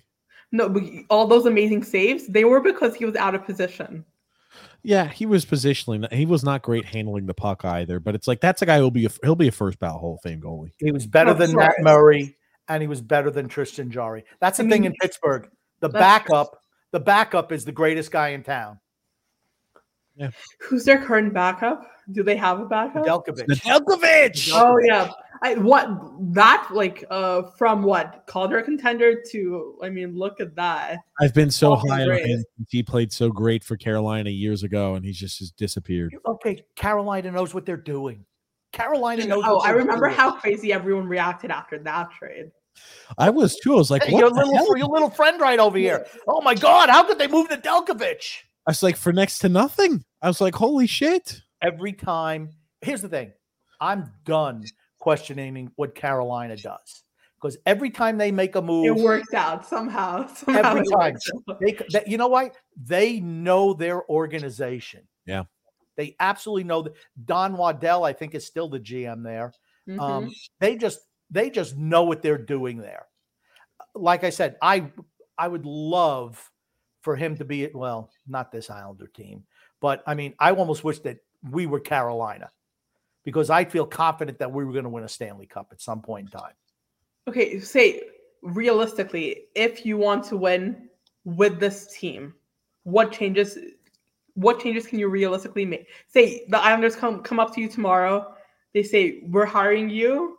Do what realistically do what you can with the team. What do you do to win? Can I take the DeLorean back to the trade deadline? No, with the team you have now. Uh, I'm I'm blowing it up. I'm blowing. No, no, it no. up. She said I- this, uh, the, the one stipulation you- is you have to thing. compete for a You got to tear it down to build it No, no, back no, up. no, no, no, no. She's saying the one stipulation of you getting the job is you have to compete for a cup, and if you don't, Exactly. terminate you from competing. So realistically, to put you under the grade. would any GM that comes in satisfy that with the team we have right now, the roster as it is? Mm-mm, No. Like, say you can make any changes you want, any trades, any signings. No, I know, and like it's pessimistic, pessimistic, and I try, I try to be optimistic, but realistically, like the best hope is to rebuild. And as much as like I'm optimistic that our prospects will like become NHLers, they're not going to be stars. They're not. They're not. I mean, it's just, but here's the thing. We keep, Lamoriello keeps on doing the same dumb stuff year after year after year. Two years ago, I'm like, okay, this is the offseason. Don't sign anybody back. Don't do anything dumb. You can reset the whole franchise. And what does he do? He makes, he signs a couple of ham and eggers. And here's the thing I'm a, everyone knows that I'm a, a mark, a honk for Scott Mayfield. That's a ridiculous contract for Scott Mayfield. I completely agree. All right. He's going to be 37, 37 years old. Pierre Engvall. Did you need to give seven years to Pierre Engvall? If he wanted more money than $3 million a year, see you later. You know, you're allowed to say goodbye to players and move young guys up. You're allowed to do that. He doesn't do it. I mean, the F minus. Did you need to give Kyle Palmieri a four year, $5 million per for a third line winger? No. Did you need to sign JG Pageau, another guy who I'm a big fan of, a five year extension at five million per for a guy who's a third line center? Did you need to give Casey Cizikas a six year contract extension at the age of 30? No, no, no more. And again, the Varlamov contract is the worst of all. Four years to a guy who's 35 years, four years, three uh 2.75 million for a guy who's going to play maybe a hundred games over the course of that. No, Here's the thing: if I I'm going to guarantee you the money. You look at the way the offseason went this year. Everyone signing guys to one year deals, two year deals. That's it. Even the biggest names, Blake Wheeler, great signing for the Rangers. Absolutely spectacular signing for eight hundred thousand for Blake Wheeler. What? Why would why would the Islanders not? Well, he wouldn't come here. That's what I hear from Islanders fans. Oh well, no one will come here. We have to trade for players. Well, then you need to change. You need to change that perception around the league. Whatever you have to do, you need to change that. Allow people to start growing mustaches and beards, maybe. You just need, but no, seriously, you need to change. Right? How many years did we hear? Well, they won't go to the Islanders because of the Nassau Coliseum, or they won't do it. You know what? That's because Islander fans are freaking losers. Honestly, They're, they have that loser mentality because the team has sucked for so long that just qualifying for the playoffs is now a victory. It's not a victory. It's not. You're on the hamster wheel to hamster wheel to mediocrity. That's just the way it is. And if you want to get better, you must change your perception to the players around the league. I don't care if the league office thinks you're great and they want to give Lou Lamoriello the GM of the Year award every year. I could care less. You need to win. You need to be entertaining on the ice. no. Varlamov. I think Var- like especially no, it's Tell true. me, tell me you couldn't have traded those two guys at the deadline. Got your and Zach Parise as well. Trade those guys at the deadline. Load up on aspects in the deepest draft in 15 years, and then bring those guys back because those ridiculous contracts. No one was signing those guys to those ridiculous contracts. So you could assign them to those pathetic deals still, and then got all the assets in a trade. Not That's everybody. part of the loyalty that holds us back because of Lou. Not uh, and right, exactly, and not. And here's the thing: not everybody who trades for somebody resigns them. They're Yeah. like, okay, was Patrick Kane re-signed? Was Vladimir Tarasenko re-signed by the Rangers? No, they just took flyers on those guys and they let them go. You don't need to re-sign everybody that you trade for. So, and I think what it's like two years in a row where at the trade deadline, it's been like, oh, you know, like if the players tell me they want to go, like I'll trade them, but otherwise, like we're just chilling. And I'm like, it's Dude, not the up to the players. It's a freaking business. This is a business. It's not a country club. It's not the beer league. It's not the cul-de-sac crew. Everyone going out, getting out there, playing around in the cul-de-sac, you know, playing street hockey. That's not what it is. This is an NHL team. I've got to have your time out there, Grumpy. I know you're on a freaking streak and a roll, but we've got to get to our ad read before we start jumping into some comments. Today's podcast is brought to you by DraftKings and Raycon. Uh, new customers download the DraftKings Sportsbook app and use the promo code THPN and bet just $5 and score $150 in bonus bets instantly. Again, that's promo code THPN only at DraftKings Sportsbook. If you have a gambling problem, call 1 800 Gambler. In Massachusetts, call 800 327 5050 or visit gamblinghelplinema.org. In New York, call 877 8 HOPE NY, aka Hope Penny, um, Okay. or text Hope NY. In Kansas, call 1 800 522 4700 on behalf of Bo- or Boot Hill Casino and Resort. In West Virginia, if you have a gambling problem, call 1 800 Gambler or visit www.1800Gambler.net. All games are regulated by the West Virginia Lottery. Please play responsibly in partnership with the Hollywood Casino at Charlestown Races in Connecticut. Help is available if you have a gambling problem at 888 789 7777 or visit ccpg.org. You must be 21 years or older in eligible states, but age varies by jurisdiction. See DraftKings.com slash sportsbook for details and state-specific responsible gambling resources.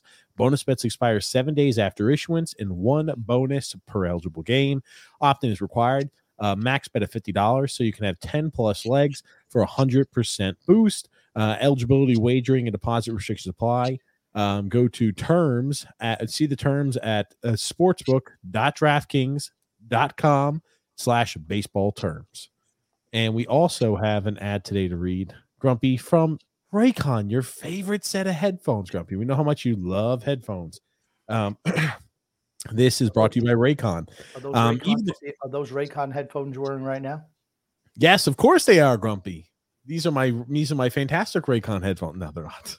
Uh, uh, even if you even if you're not going on vacation, summer is all about a vacation mindset. Whatever you listen to, whether it's you know hip hop, whether it's country, whether it's podcasts, whatever you listen to on repeat, or if you just need to re retreat, uh, retreat, retreat. I'm sorry, inside your own head for a bit. I love creating my own summer soundtrack by popping in my Raycon wireless earbuds. Uh, there's so much going on all summer long, and sometimes you just need an upbeat music to pump you up before you see people, or even to stay calm with some guided meditation. So, Grumpy, when you're at the gym, you can get pumped up, you can get that big set, and you can hit your PR. You can you can relax, you can put the podcast on, you can do whatever you need to, Grumpy. And let me tell you right now, Raycon is the best way to listen to those type of items. Use the earbud tap functionality to toggle between three customizable sound profile, um, noise isolation, and awareness mode. Uh, Raycons have 32 hours of battery life, including eight hours of playtime. So you can listen to what you want when you want and for a really long time. They come with custom gel tips for the most comfortable in ear fit. They start at half the price of other premium audio brands, but they sound just as good. And Raycons come with a 30 day happiness guarantee, so you really can't lose. Create your own soundtrack with Raycon. Right now, um, right now, Islanders Never Say Die listeners, you can get 15% off your Raycon order if you go to buyraycon.com slash THPN. Again, that's buyraycon.com slash TH, THPN to save 15% on Raycon. That's buyraycon.com slash THPN. Whew. Oh, man, Grumpy. We got it all done. A lot of reading for you, TJ. It's about six months worth, isn't it? Oh man, that's like a that's like my entire life's worth of reading right there. It's like mm-hmm. an entire summer reading book, Grumpy, worth of reading right there. Um, I hated to cut I hated to cut you off, Grumpy, because you were getting on a roll there. You're getting all you're getting all animated, Grumpy. Usually try I try not to cut you off when you get animated, but I had to get that ad read in. Now, Grumpy, so let me I want to get Nicole's thought before we start reading some of these comments. Nicole, I wanna I wanna I want to ask you what you what your feelings are about this. Year. You talk about how you know the the Islanders are trying for one last push there before the window closes. What are your thoughts about this upcoming year? Are you feeling optimistic? Are you feeling pessimistic? I want to hear kind of what your mindset is right now. I'm neither. I'm, I'm sort of numb. I'm like at this point, whatever happens, happens. I don't really go into a season with expectations anymore. Oh, uh, God, damn. Okay, Think about, okay, think about okay. that as a fan. We're like we're no expectations anymore for this Think team. about that. Think about it.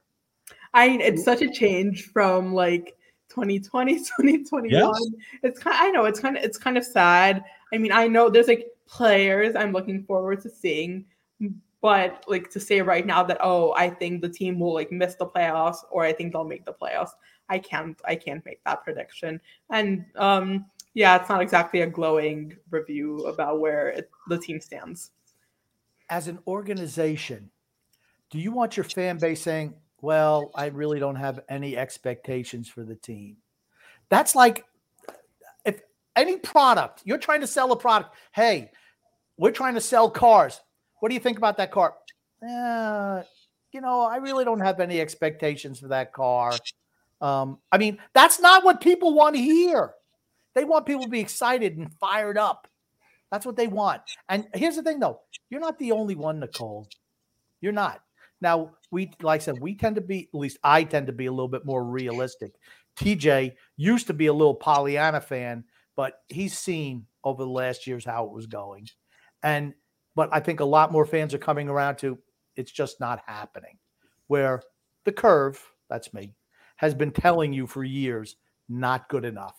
Needed we needed to make changes after that first loss to Tampa. We needed to make a couple of changes, get some scoring wingers, chose not to do anything. And then Tampa made moves. We were never beating Tampa, okay? But you certainly weren't going to beat them if you didn't improve the product on the ice.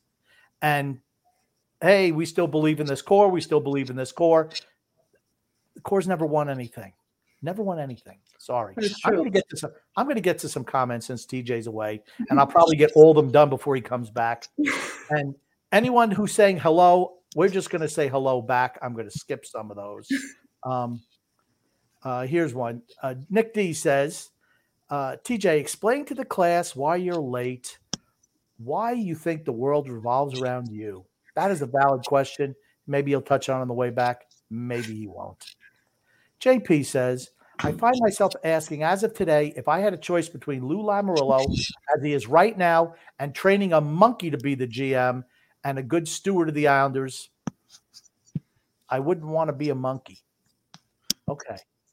I don't know. We kind of well, JP kind of fell off the track. He kind of fell off the track with the last. He's, that last- monkey is about to be taken hostage and, and forced to be general manager of the Islanders, is what that means, Grumpy. Hey, Now, man, that means Fre- that means Fredo is getting the job. Let me ask you this. You just went ahead and took a direct U turn right to the comments. I've got to ask you, Grumpy. I wanted to keep talking. I had a few, God forbid, Grumpy, we talk a little bit about the expectations we have because we were talking about them. Now- Nicole's given up on the organization. no, already she hasn't given up. given on up. the We already. know how I feel. We're not making playoffs. Well, I'm not even in New York, so let's see how many games I make it to this year. I wanted to ask Nicole because there's a big narrative that's being pushed around. This team is different than the Islanders. This is a different Islanders team. This is not running back the same team we had at the end of the year. People like to say that, oh, this is the best roster. I feel like this is That's an only that freaking thing. goof, Phil. Phil's There the are more loser. people online who are saying this, and you would believe, Grumpy, that this is not the same team. It is exactly It's the quite same. literally the same team. Yeah. Um, nothing changed. Parise, Parise's out. Oliver Wahlstrom's in. That's the only change. I And just I put a, a question mark next to Wahlstrom right, now. Maybe it'll be somebody else, some other hack. Hmm. Really? I mean, like obviously you can't. I like he's not bad, and you can't really say anything with the injury. But I think unless like we see him perform at a higher level, and we know he has the potential, if unless we see that, I think we can also see another revolving door sort of happen in his spot. He's our next sell low candidate. We're going to move a first round pick at the deadline and Oliver Wahlstrom for piece of shit X. That's all. That's all that's going to happen. Some Uh, old. we should, you know, what, we should start like a betting pool. What, uh, what player are we moving our next first round pick for on draft day? Let's go. Okay. We won't, no, we, we won't. We will. I, I guarantee we won't have a first round pick next year.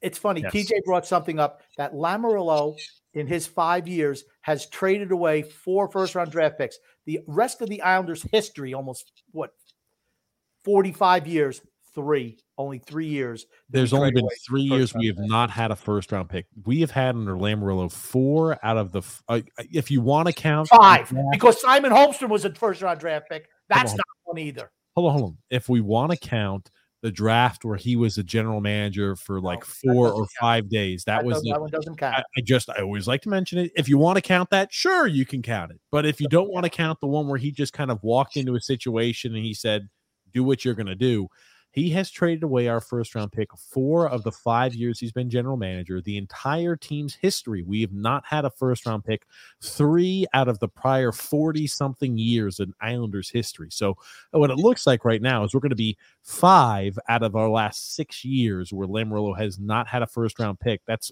again, three times or twice, I'm sorry, as much as what we've had in our prior 40 year history.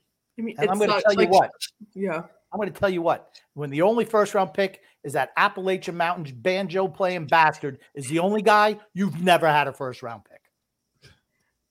Yeah, it sucks from like a prospect uh blogger perspective. It start it sucks from like a fan who like is looking forward to a rebuild eventually. Because yeah, we have like I like, Prospects don't mean people- anything. No, I'm going to say like in the rankings where you like right now we're at 32 across the board always, and I don't think that's fair because a, a lot of like other organizations have high risk prospects who might turn out and high reward, but they also might not show anything at all. But I think we have sort of low risk, mid reward prospects who are going to be like steady, decent NHLers, but they're not going to, you know, change a team. They're not going to wow you.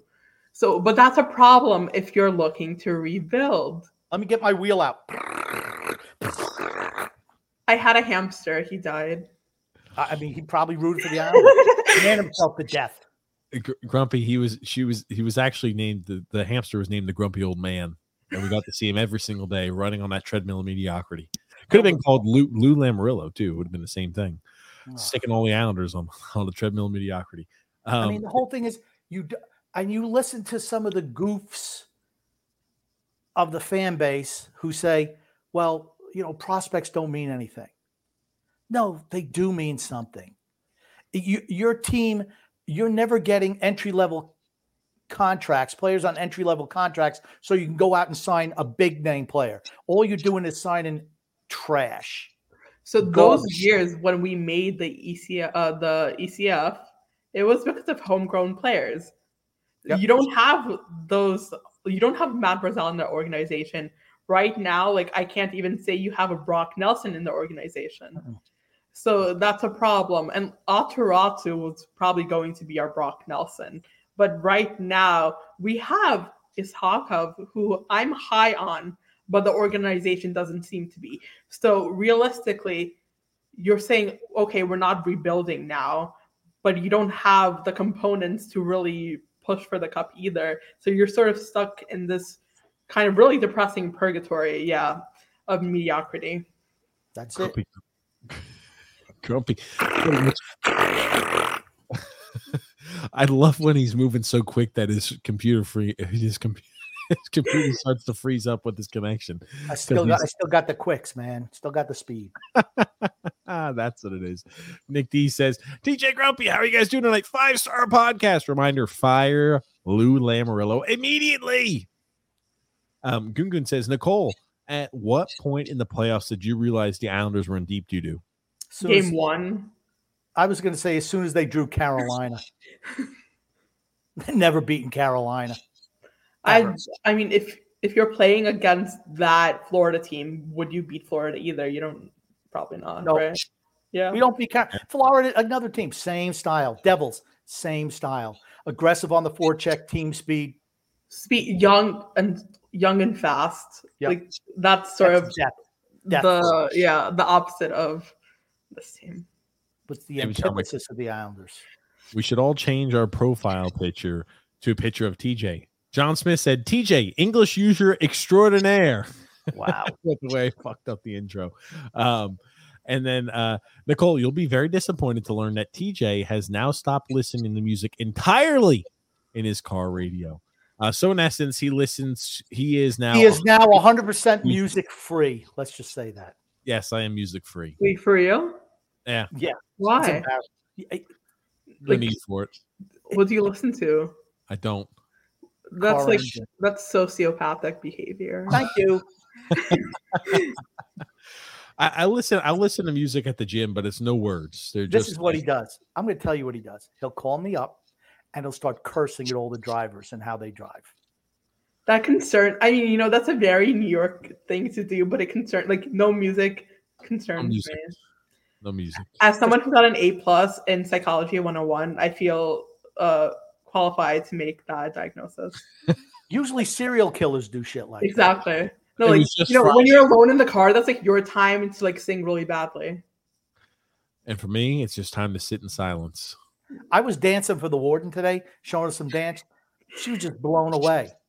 Yeah, she's like that's she's it. like she's like PJ, somebody from the NFL, the No Fun League, you know. And I mean, you know, I just overwhelmed her with my moves, my grooves. Oh God. Yeah, that's it. Uh, John Smith wants to know who leads the team in goals this season. Who do we think is going to lead the team in goals? Is it Bo Horvat, right? We're thinking, or is it Brock? I was going to say Brock, but if we get a full season of no, if we get a full season of yeah, Barzy and Bo, who knows? Hard to say. It has to be Brock Nelson. It has to be Bo Horvat. If it's not Bo Horvat, that trade was a, that trade's a bad trade. I'm hoping. I'm hoping it's Bo Horvat for our sake, for the team's sake. Yeah, right. For I'm that serious. contract not to age horribly. I'm serious. You brought him in to be a goal scorer. If he doesn't even lead your team eight years, eight and a half million, that was another thing. Bo Horvat. Love Bo Horvat. Love him. It bothered me that he immediately signed that contract extension. You know what it tells me? He's just about the money. Doesn't give two shits about winning. Um, And then- I don't know him. I don't know him, but you go all that way. If he, if Vancouver would have offered him that deal, he would have signed it in a second. No, you know what? I don't. I don't think it's the money. I think he has what a young. He has two young kids. I don't. I think Long Island's just a great place to raise a family. If if Vancouver would have offered him that deal, he would have stayed there. Yes. Absolutely. He wanted to stay in Vancouver. They offered, and I remember the general manager said, you know, we're giving him based on what he's done in the past, not from what he's doing this year. That's what he, he came out and said that in the press. So that's why he knew they were leaving because he expected more than that. Trade him the old man, eight years, eight and a half million dollars. I was stunned at that contract. You know, Stunned. but this is like what I will never be mad at a player for taking as much money as they I'm can. not. Oh, neither am No, I. no. I will never. I'm like, like their careers are short as is. They can be cut shorter like at any given game. So I'm never. I I blame the GMs. I'm just saying that you got that close to free agency, and because he's been looking for that contract extension for years in Vancouver, and you get that close to free agency, and like, nope, I'm I'm just going to take. It's not like he said, "Hey, New York is great." He was there two days and he signed. He had no idea if he It was, was going to like the. He area. fell in love no, with he it. uh, he pissed off the entire Canucks fan base with that interview. Yeah. Well, you know what? Just keep your mouth shut. Um, Better to keep your mouth shut and let people think you're stupid than to open it and remove all doubt. I mean, Islanders fans certainly liked him a little more after that. Well, I here's what I didn't like when he comes out and he says, "Yeah, I didn't play well this year because you know of my family." No, he was being- not making excuses, but it was tough to move from Vancouver to, to New York. Remember, you know, his and family the family tough. situation. I'm like, dude, who are you kidding? Your wife, your mom, her mom, somebody is moving everybody. You're not doing anything. Don't tell me You how mean- difficult it is. no, like when it comes to family, like uh, this isn't like something I'm ever going to be a mad at a player for. He's I, I do I I'm sorry if he's he was trying to use it like it was in the Andrew Gross interview he had on their on the podcast, and they had said, "Hey, you know what?" He was making an excuse for being the half a point a game player he's always been in his He career. said he wasn't. came to the Islanders. I wouldn't say he was making excuse, but it was tough. He said, "I'm not making excuses, but there were some tough items here moving," and he mentioned. It was, eh, As soon as somebody says I'm not making excuses, but guess what? Here comes the here comes the excuse train right down the track. Yeah, I don't I don't disagree with that. There definitely was. And I, I, like I, Bo Horvat. No, You know what? Here's my thing. A low, if like if you remove Barzal from the team, do I think the contract is not only an overpayment but a huge overpayment? Yes, but if we end up like starting the season and we see like that their chemistry makes both of them better players, then is he alone worth the contract? No. Is what he like brings the team together with Barzal at that point worth it? Yes. You know, you can't really like view it in a vacuum. I, I'm I just think gonna say you look at what he's done his entire career, averages, and then he has a career year and a contract year. And we talk about this all the time on the TJ and the Grumpy Old Man show about other athletes and other sports. Those are red flag contracts. Yes. Could it work out? Sure, it can. No, but does yes, it have the? I think there's there's potential. does. There's potential for it to be bad contract 101. And So yeah, like, I, I completely agree, but I think it's still too early. I'm, on that, I'm holding out hope. I still think it's too early. I said I'll, I'll give him this year. I thought eh, at times You didn't my- say that. You hate Bo Horvat. I'm the one who I says think I he's. want A, him fa- to I think year. he won't pan out. I think in order him to, for him to be successful, he's got to be. And the same thing with Matt Barzal. I'm a big Matt Barzal guy, but guess what? Contracts now nine plus million a year. You're playing with Bo Horvat. You're playing on the first line. You need to be around at least a point a game pace, if not more. And I expect the same thing for Bo Horvat. I expect them both to be at a point a game pace. That's Mm-hmm. my expectation for them this season. Okay, you were calling him Bo Doormat on Saturday. Okay. Yes, bum doormat. I like all the names. The, the Matt names. Barzal. Matt Barzal absolutely gets a pass from me, even if he doesn't produce this year, because guess what? He's playing with a bunch of ham and eggers. He's so much better that you're going to shackle him with Anders Lee again on the first line. How's that going to work out? How many times we have to see that movie before we realize, man, it still ends shitty. There's no payoff at the end. You got some below average, no skater, no defense guy, totem pole who stands in front of the net. Now, we, when he goes into the corners, he doesn't win any, and I mean any, battles for the puck along the boards. He sucks. It- it- They should, they should strip him of the captainship, I give do. it to agree. Matt Barzal, and just say, you know what? Be a team guy. You're a third liner. That's what you are, because that's that's where your skill set is right now as a third liner. And you better bust it skating up and down that ice, or you're on the trip. You're on a train to Bridgeport. Lou, the the current Islanders organization, even if say hypothetically he's bumped down to the third line, would never remove the C. I- Never. they they won't, but they should. It's like That's I right. think he's so unbelievably complacent, and I understand it. He's towards the tail end of his career. He's done a lot. He has a uh, talking about from what he was when he was drafted. He's accomplished a lot, but at this point, there's no new mountains he's trying to climb, and I understand that. But for a guy like that, you shouldn't have the C. We're trying to climb mountains of winning a fucking cup. No, no, I agree. And like even uh when he was injured and you just saw what he brought to that locker room, you don't really feel that fire from him anymore. Yeah. I He's a think it's I think it's done. I think I think for that portion he was I said when he was originally named captain, I said he embodies what it is to be an Islander. I thought his value was it was impossible to put a dollar amount on his value. That's how much he meant to the team regarding his his playing style, regarding the way he he acted on and off the ice. And now I'm like, okay, all things change, all things need to progress. He needs to be uh, phased out. Wait, so Matt Martin got older, also like I don't know, got tamed. Like didn't fight as much. You don't you didn't really see that physicality we were used to so long from the identity line, you know? as as you get older, you get more settled.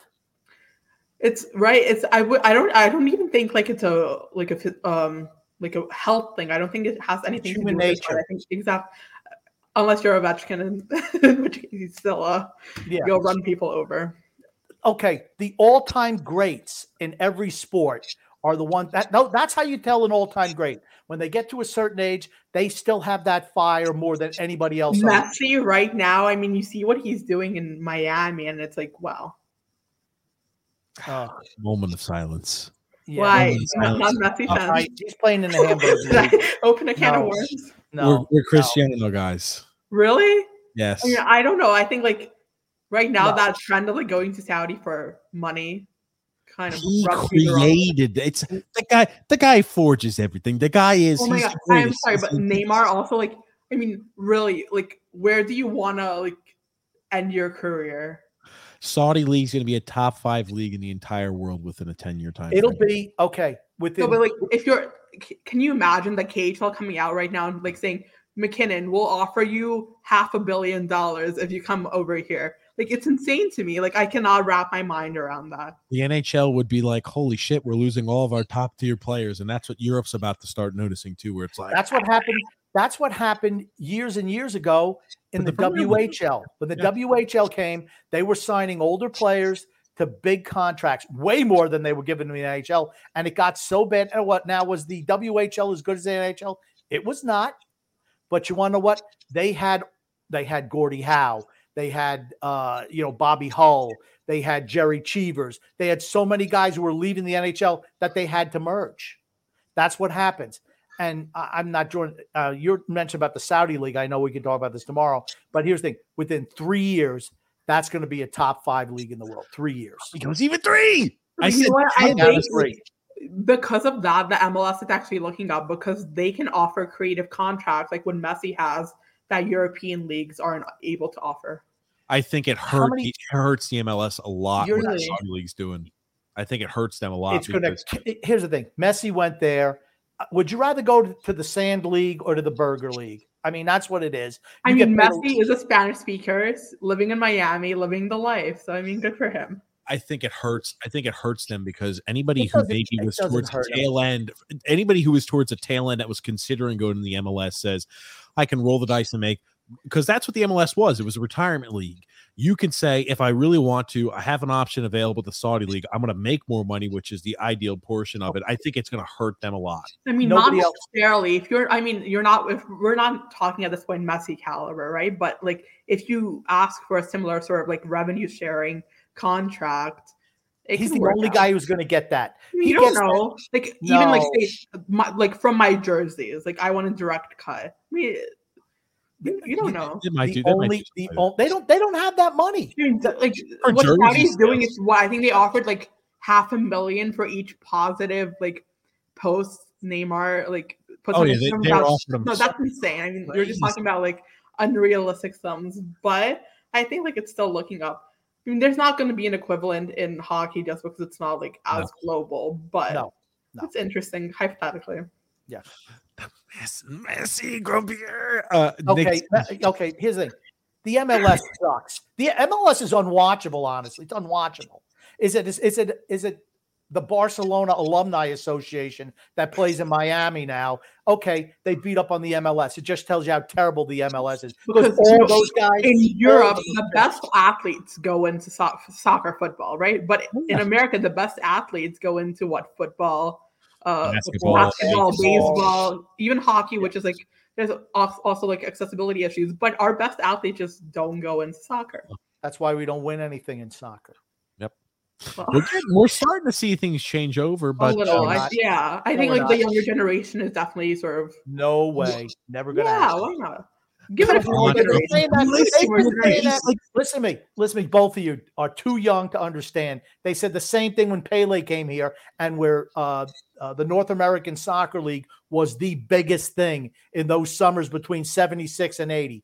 I mean, they were selling out stadiums all across the country. And then all those old No, players but with social out. media and streaming, I think things are truly changing. they are the team is better now than what okay florian uh, th- th- we're not gonna we're going down a rabbit hole talking from the top. Let's just Sorry, sorry. them tomorrow. My fault. This Talk was about that tomorrow. we could do that forever uh nixie said tj do you think that oh, i'm sorry since you think that horvat's a doormat i'll make you a bet. If he scores over 30 goals you need to buy grumpy a horvat jersey and if he doesn't i'll buy you a jersey of your choice. There you go.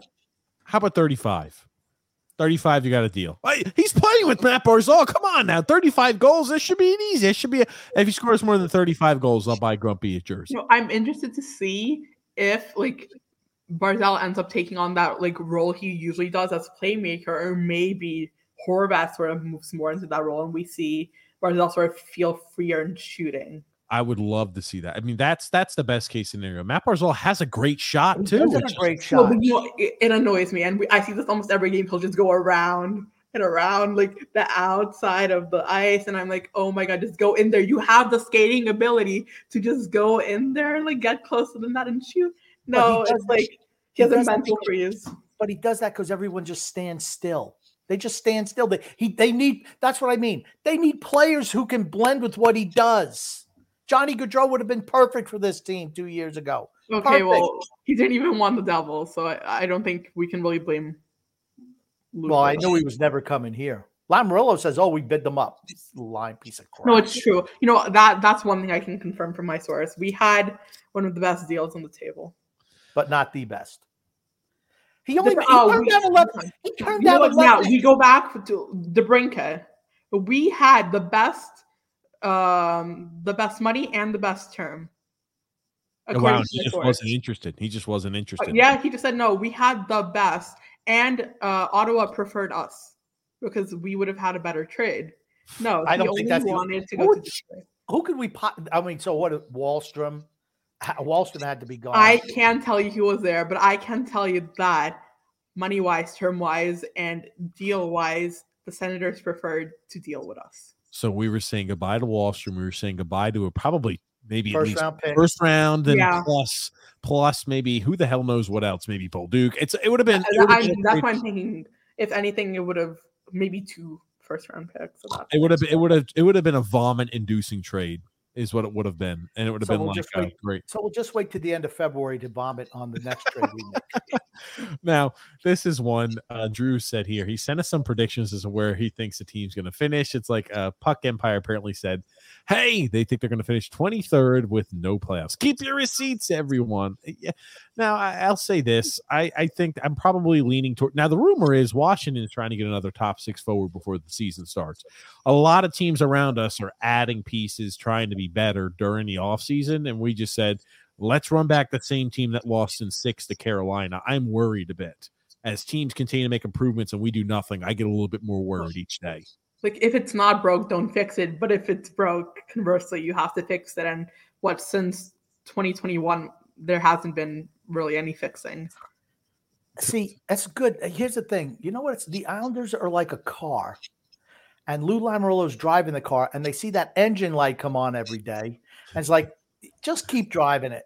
Just keep driving it. It's okay. You know what? The light eventually goes off after I drive it for 45 minutes. It goes off, and one day it just seizes up on the side of the road. My worry now is okay. We keep pushing, sort of like like the pattern has been for another what three, four seasons, and then they decide to rebuild, and we have nothing, Nothing. to work with at that point. Nothing. It's going to be a seven plus year rebuild i, I know. And uh, like honestly, like as much as you want to see the team try for the cup, are you not just like at a point as a fan saying, "Let's get it over with"?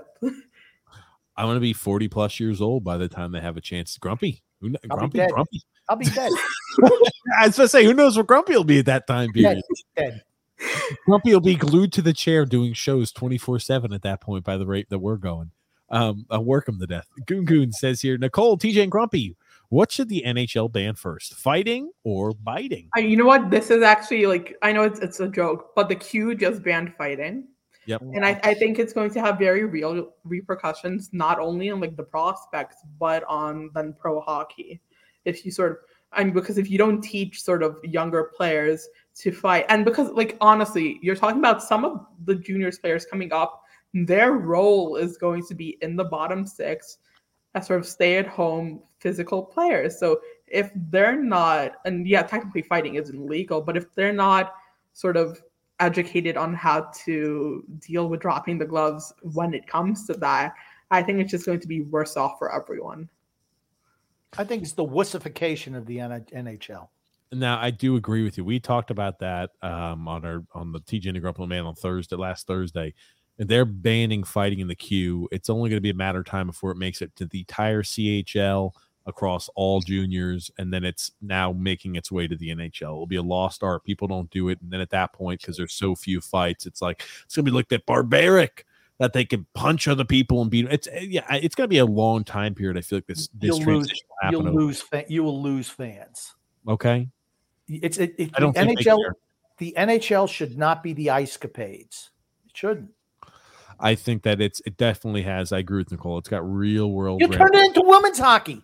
No body checking either, right? You're not allowed to body. I think here's the thing. I think I just like I think with with NFL, they're going to make their the physicality on all sports continues to fade over time because you see the health ramifications it has. I think the NHL will eventually one day think about it. Anytime you lay a big body check, an immediate fight breaks out. It's only a matter of time before you don't lay any body checks. Where the NFL, you're going to start to see that there's less and less contact. It's all sports. Contact is No, so here, this is like a great area for me. So, a study came out about enforcers, um, and it was studying like what their lives were like post um post retirement. Forcing baby. Yeah, but so basically, a lot of them like died from drugs or suicide, or like uh, at like double the rate compared to non-enforcer peers. Mm. So it has CTE has like very real repercussions as well. But like how do you there needs to be sort of a middle ground for the league where you don't sort of lose that like great aspect of hockey while at the same time sort of making it safer for everyone. I think I, I think it's going to be slowly. It's going to happen over that time frame, and I think that it's just it's just the way that that's going to go, and it's it's going to be looked at. I've always compared it to the gladiator games. We look at it now and say, "Wow, what a bar! I cannot believe they killed people for entertainment, and they fought lions and bears and fought each other." It's going to be looked at the same time. Man, they used to beat the hell out of each other and punch each other and and collide with each other when all they're trying to do is put a puck in the net. Why did they allow them to do that? I have a I have a hot take here, and it's Oh, it's I- one of those it's one of these TJ hot takes. Oh, There are his. This is what's going to happen eventually. I can't tell you exactly when. Absolutely going to happen. There's going to be some other civilization from another planet who's looking at us and they're seeing how we're just weaning up the whole society, knowing, oh, let's turn everybody all happy. They're going to come down here. They're going to kick our asses in about 15 minutes, take over the planet, and that'll be the end of humanity. They I'm could do that now if they, I'm gonna let you know something. they want You to. visit us, Grumpy. I'm not liking our chances. Um, so unless they're peaceful people that visit us, I'm not liking our chances. No. Um, but yes, I Oh, believe well, banning look at the little look at the little guy. Look at the little alien. Hi. Come here. Oh, you're not allowed to hit me. That offends me. Okay, whatever you say. Uh, the Grumpy, way it you would be, works. you'd be dead before that happens, Grumpy. So you don't have I will be. Probably. Like I said, it's coming though. You, Um, you know, like even you look at like the KHL, at the Liga, the SHL. It's like fighting isn't like banned, but it's not like as much of a part of hockey culture there. Hmm. So you see those players coming over, and they're not the players known for fighting. So you'll see, the, I think, probably the same thing start to happen with players from the Q, maybe eventually the CHL. I don't want to see the NHL turn into an all-star game where no one plays defense, no one touches anyone, everyone just skates around and shoots the puck on empty nets. I don't want to see that. You know, the, the NHL the NHL needs to find sort of their like Goldilocks zone, but uh, they they need to learn they can go sort of too far out of bounds with that. Um, my little brownie said, "Reminder, TJ, it's not Twitter; it's now called X." Okay, apparently I have not paid enough attention. I did Oh. notice that it changed to X. Um, uh, Frank K said, "Hey, Nikki, um, but uh, why is Lou allowed anywhere near this organization since he set the team back seven to ten years?" Lastly, Malkin is a joke for allowing this egomaniac to come back. Forty years of ineptitude. Yeah, Moses Moses had a better chance of winning the Islanders too. So, so Lou still has his reputation from 20 years ago that somehow has more weight than his actions right now. And you have like this is the same reason Barkov is still called an underrated player. And he's not underrated, just sort of something that sticks with you. But I, I, I agree. I think I want to see the ownership actually, you know, take a stand and say, you know, like we have this beautiful new arena, we have fans who are excited to see the team go somewhere, but we can't um we can't be content with mediocrity. Yep. And again, sometimes you got to take a step back to take two steps forward. Rick Ramos says, Holy hell, these prospects stink. The future is not bright. You see, I this isn't true. They don't stink. I, they're going to be like at least some of them very decent NH- NHLers. They're just not stars. And when you're talking about rebuilding, that's an issue. Having decent NHLers, if you're like, uh, like content in your uh, cup window, is fine. If you have like a slow turnaround and they're slowly making their way up the ranks and they'll fill in holes in the uh, NHL roster, it's okay if you're planning to rebuild in three, four, or five years, it's not okay. Philadelphia has decent NHLers. San Jose has decent NHLers. They've got Anaheim. Anaheim's got some talent, but they have mostly decent NHLs. You know what those teams are at the bottom of the barrel? Chicago, decent players. I, I'd say I'd be more happy if we were a team like Anaheim. Yeah. where we currently are, at least at the Anaheim, I'm like, I've got reasons where I can be optimistic. I see guys, I, I see the talent and the young players that are coming through, and I can see what can come through. Mm-hmm. Gungun says, Nicole, am I crazy or does TJ's mustache scream Nystrom? No, It does. It does. It does. It It does. does. There It is. does.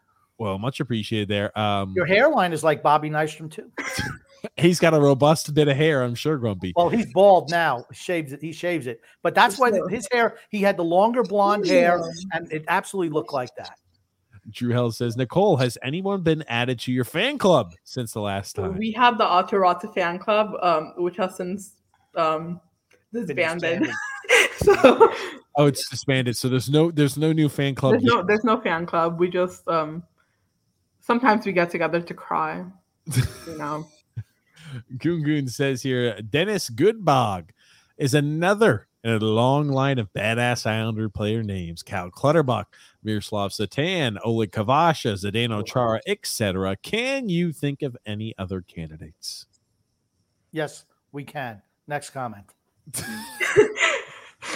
John says here, none of these defensive prospects will even sniff NHL ice for four to five years. There might be one spot available by then. That's another thing to think of too. So many of these defensemen that we have signed are all signed to five plus years down the road too. oh yeah, no, you know, Pelech, Pulock, Mayfield, Dobson, Romanov. they're either gonna be moved for way too expensive of a price, or their bodies are gonna give up at that point. They're not lasting. I'm sorry. No, Tony G, she's not been drinking Lululemonade. She does not seem like she's pro Blue lemonade. Luminade. I mispronounced. Uh, good, good. Uh, TJ, uh, uh, Nicole, TJ almost fainted when the Islanders plucked Ro- Romanov, and I recalled at the time you saying that you weren't that opposed to maneuver. What are your thoughts concerning the ro- the Russian eruption?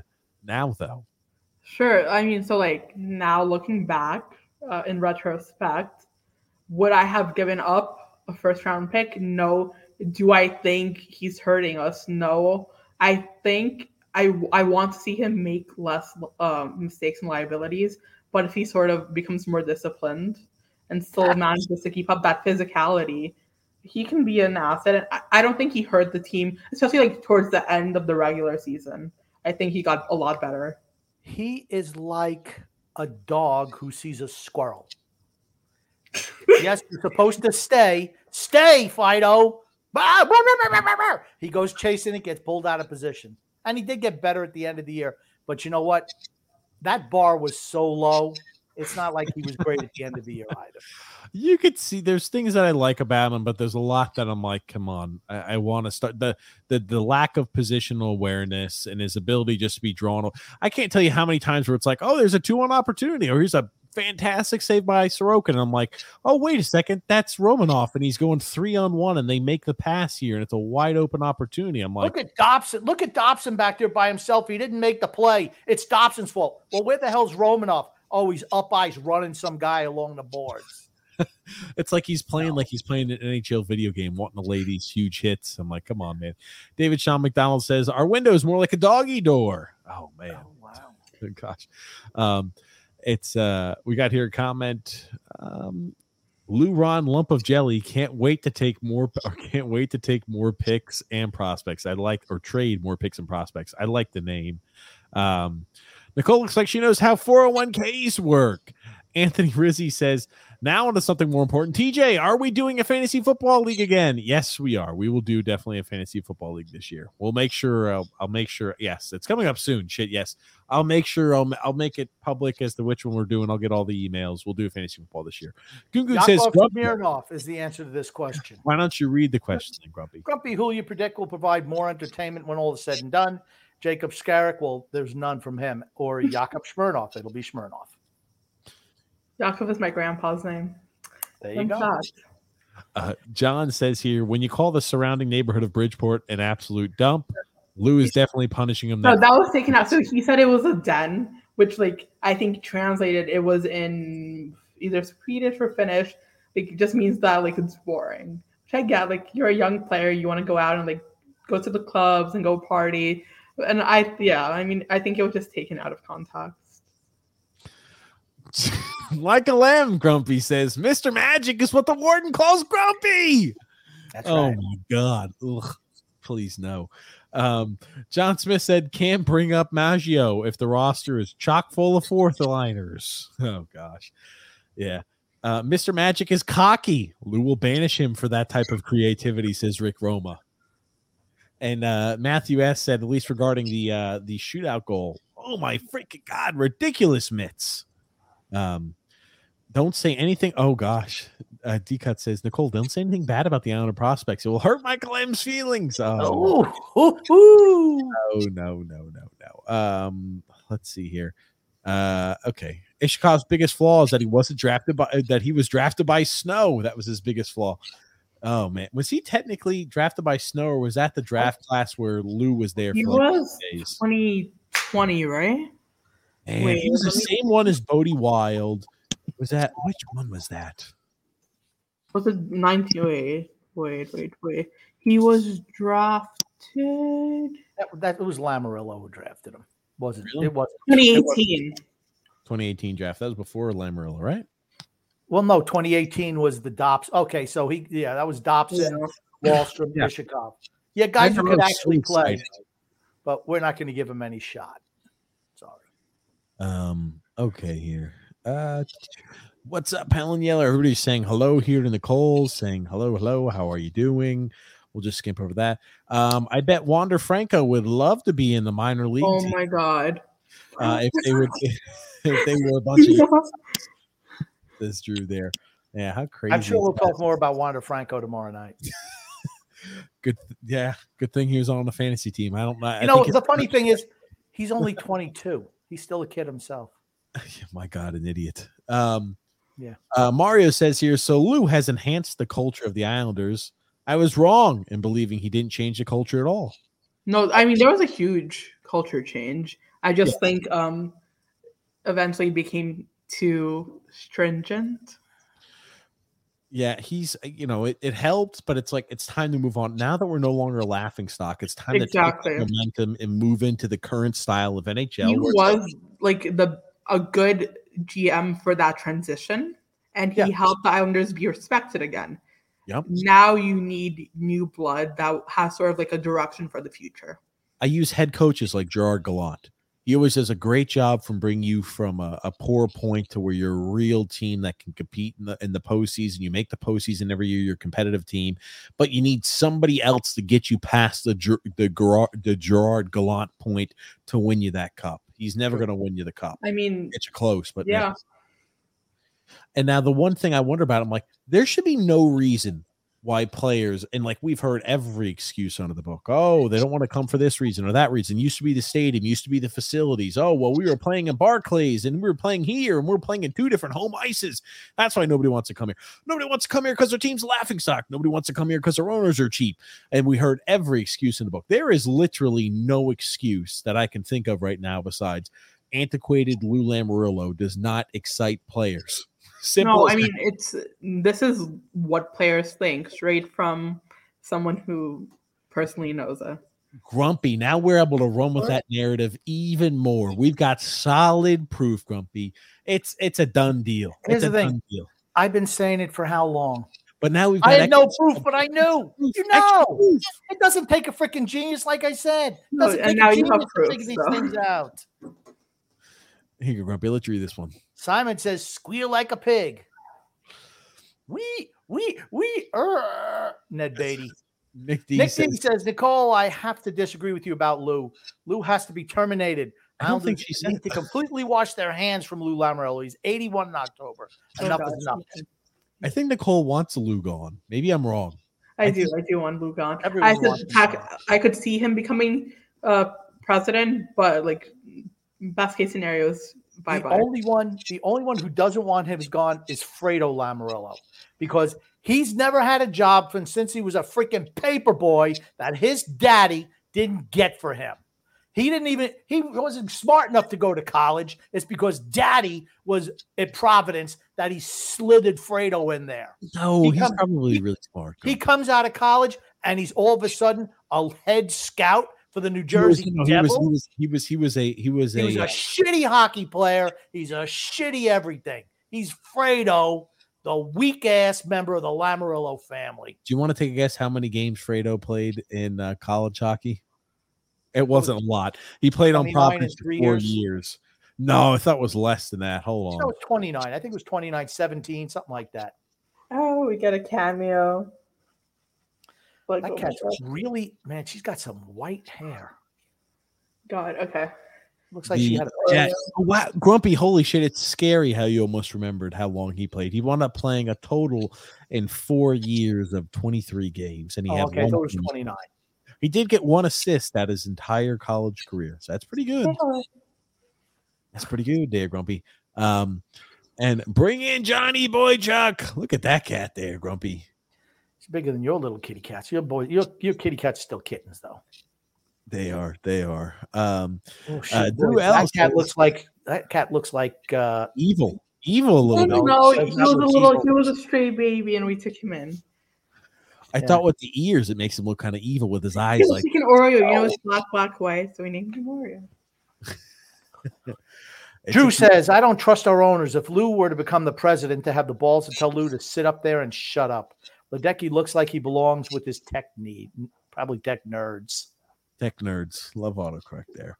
Um, and uh, tap tap tap McFly says Brett W. That's right, McFly.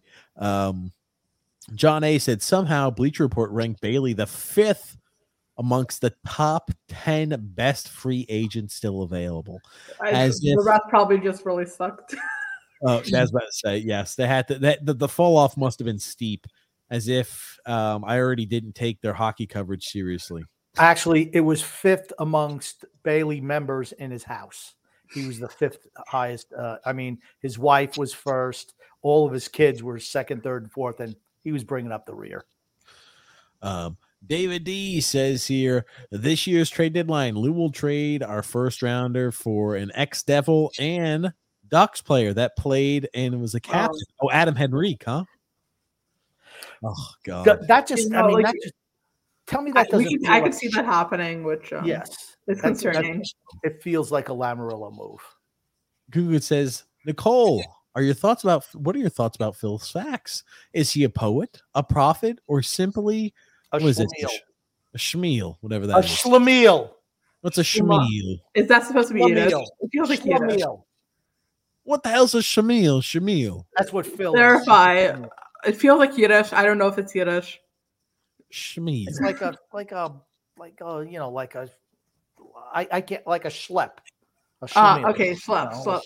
Yes, got it, got it. a stupid, awkward, or unlucky person. Oh, this is it's an actual. Is it Yiddish? It feel, is it Yiddish? Um, I don't know. I just I'm says, yeah, yeah. Yiddish. It is, Schmeal okay. is Okay, Yiddish. don't quiz TJ on words. I- I mean, we could be here all night. so, what what are your opinions on Phil Sachs? He, he's a schlemiel. Given those three, he's absolutely a schlemiel. I Oh. know, like the difference of opinion he has towards Sorokin and like Shesterkin is just insane to me. I, yes, he hates Sorokin. right? I know Hates like, he has Sorokin was better this season. I mean, like plainly, Way Yeah. better. and still you're like, oh, like the way he, he treats the two goalies is. I don't know. It's insane to me. And I know I'm like a Sorokin defender, but I think he has he was clearly the best goalie in the league. If you like even out the teams they played behind, and like Ullmark did not deserve.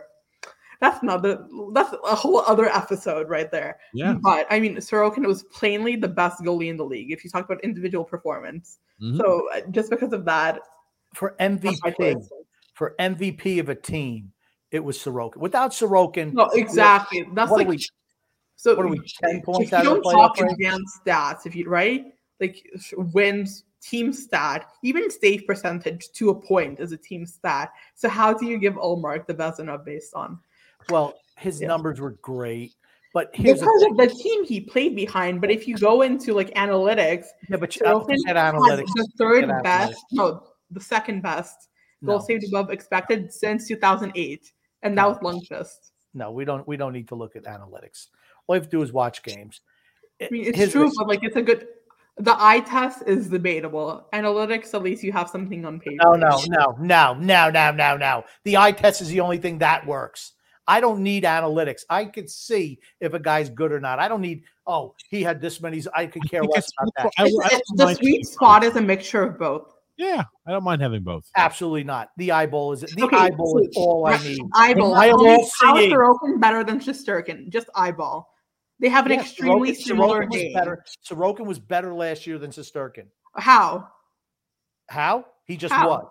He He just was. saved- He just Here's the was. It do be like that Sometimes. He just sometimes. was. But if you go to the advanced, I, I don't I don't need analytics, that. Here's the thing. You could back When- up that he was. when Sorokin came up with so many big saves and big moments, where Shesterkin was not as good last year.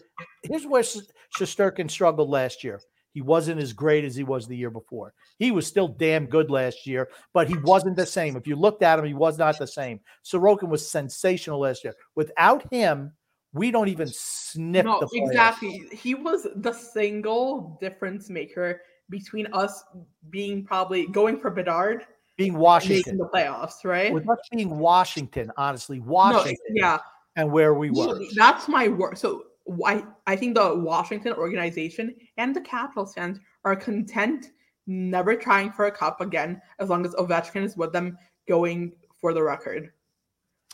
you know, I could see that that that kind of as if if I was a Washington fan, I'd be like, I don't think we have a chance to win a cup, but at least he can do this, and I got to witness it. I could see that's what I've seen from a lot of Washington fans. And, and you know what? Good for them. If they're happy with that, good for them.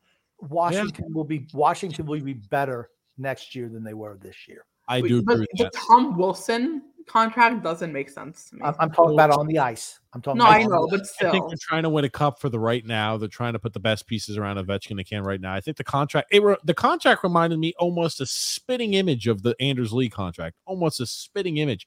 Same around the same terms. Yeah, but Anders Lee, cap at the team at that point, the Islanders team had a better team a chance of winning the cup than this Washington. They team. never. The Islanders never had a shot of winning a cup. They had a better chance when that contract was handed out compared to the Washington team as it stands right now. when that when that Anders Lee contract was handed out, we were bad.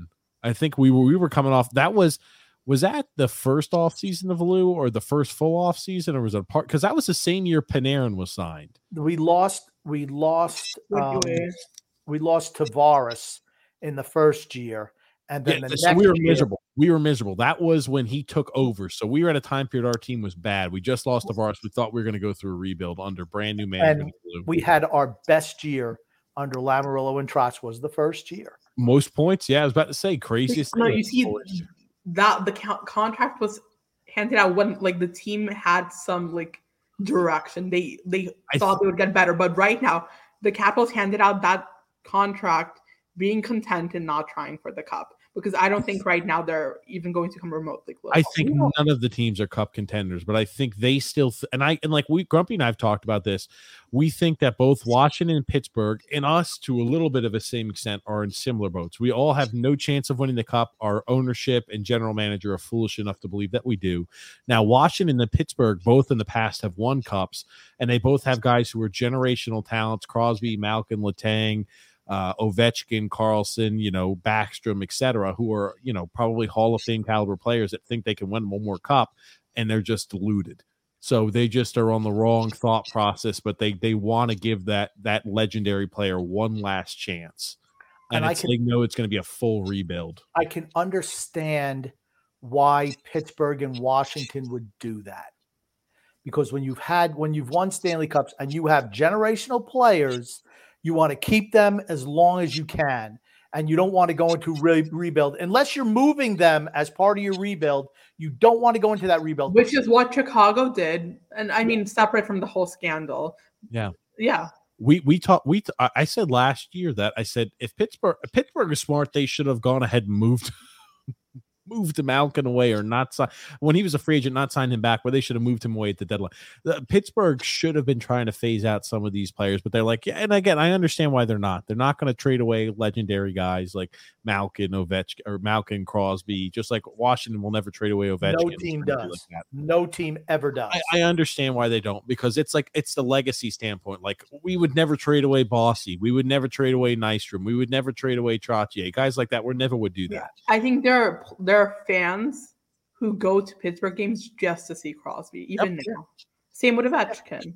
It makes them money and makes fans happy. Yep, absolutely. Mikey D says here, such a smart idea about getting a young general assistant general manager and then promoting them.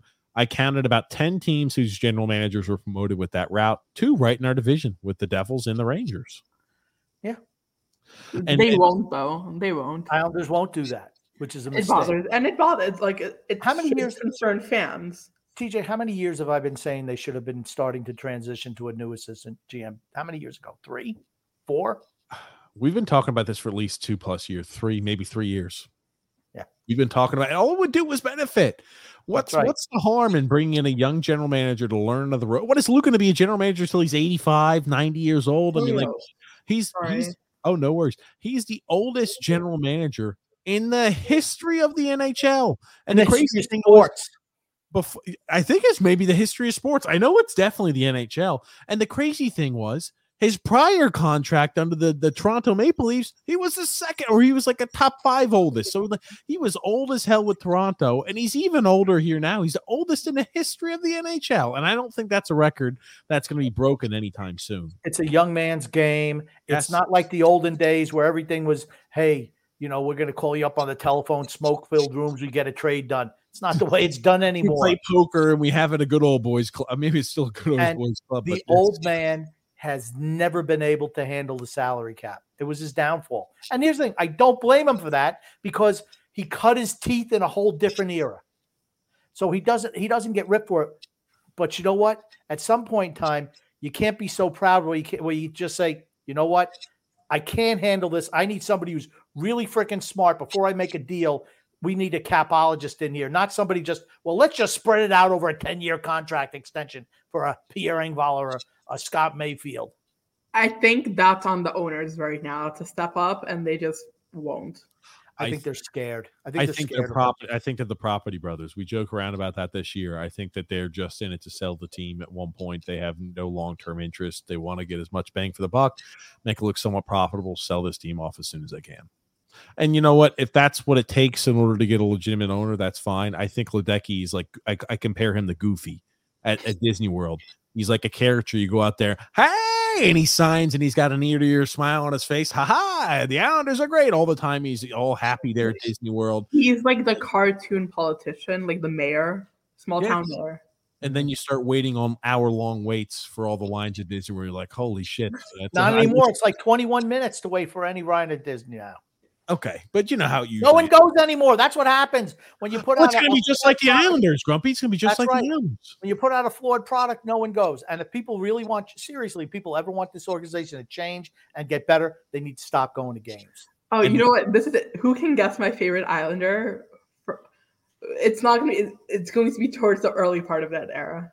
So the, the comment there says, Nicole, who is your favorite Islander from 06 to 09 era? TJ and Grumpy, you can answer to. Well, thank you for allowing us to answer these. Now, we won't be reading every comment. We're trying to really select comments because we we're trying not to go three hours on every show.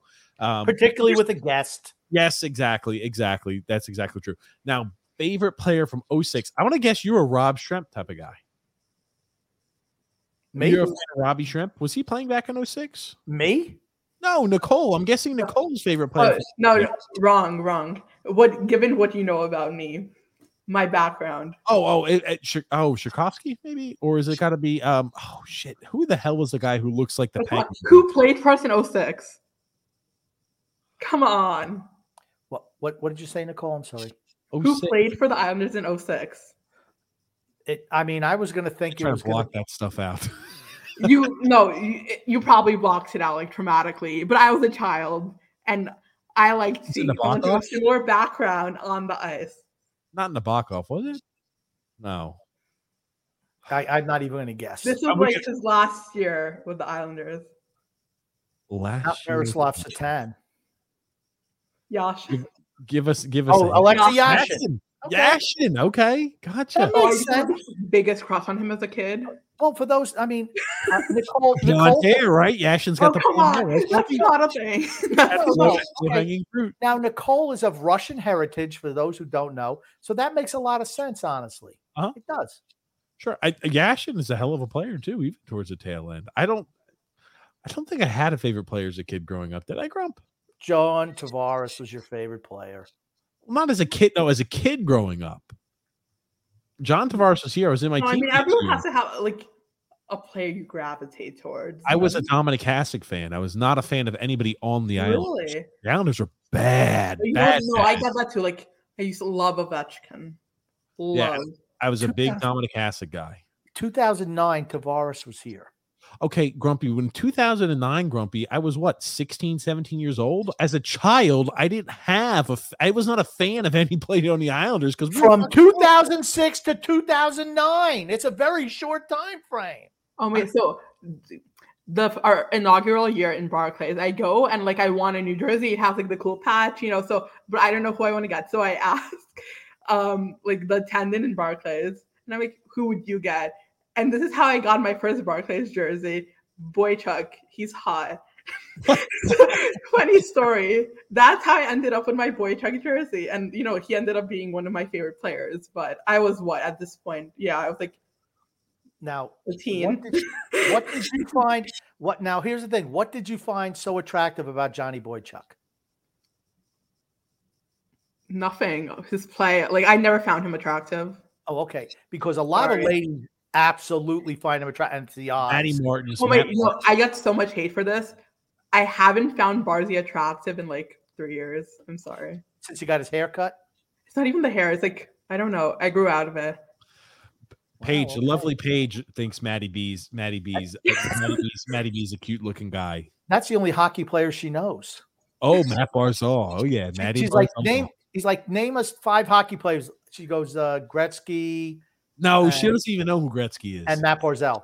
if I ask Paige right now to, to list off a few players, she knows Matt Barzal. I don't think she knows anybody else that played hockey. I- I Tkachuk, you know, like the whole pest thing and the curls. It's it's a good look. Think- there it is. That's, Honestly, that's, I, can't, I don't. I don't. I can't even remember back in that era who it was. We were bad. We were really freaking bad back I mean, then. even like when you're bad, as one player you gravitate towards. I can't even remember that. What's that? Fifteen years ago? Shit, um, I can't Um, come up with anyone. Okay, I'm just reading anything that's got a question mark. I'm trying to pull out here. Greenwood says, Nicole, what is your biggest passion in life? The Islanders or psychology, or medicine, or or science? I mean, Science, so? I'm Science. hope like hopefully I'll be in medicine for the rest of my life if all goes to plan. So, um, and this is, this is being being posted on my public uh on my public you know social media account. So medicine. There, medicine. no, only planning on being an Islander fan for a finite amount of time period until she oh, no, no, no. But you know what?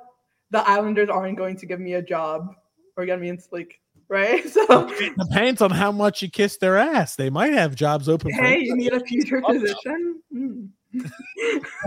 Lou, get me a word in. Oh, oh gosh, I'm not sure. Not under that regime. You don't want to dive down into. Okay, no, Uh, our current uh, like head of medicine has issue. He wrote like a whole anti-CTE manifesto for the Jets. So it's a, it's also not good. He's like repeated head trauma does not cause CTE, which um, it's not not true. So Nicole, I have a, I have a way to stop concussions in the NFL.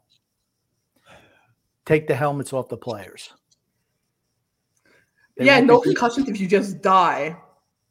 They, No, I think won't- they they won't be hitting people with their heads anymore. They won't be doing that anymore. They'll still be falling. Concussions aren't just from like No, they will learn how to wrap tackle. That's what they'll learn. whiplash, concussions. That all contributes. Nobody gets concussions from whiplash in the NFL. It's helmet to I mean, helmet. concussion CTE isn't they only do when they hit the ground. it's Sometimes Trump. whiplash. So when you're like whiplash happens, um, not whip like so you fall back, and the force of that like literally makes your brain hit your skull, and you get yeah, Helmet's it's not going to stop that. That's Helmet's just like brain that. trauma. You know what? You know what they're gonna do? It's just gonna be no contact. I'm telling I you, that have- is the way all sports are moving. Maybe I not in my lifetime, but in the next hundred years, I there will be no contact in any of the sports. None. I have, I have a theory, Nicole.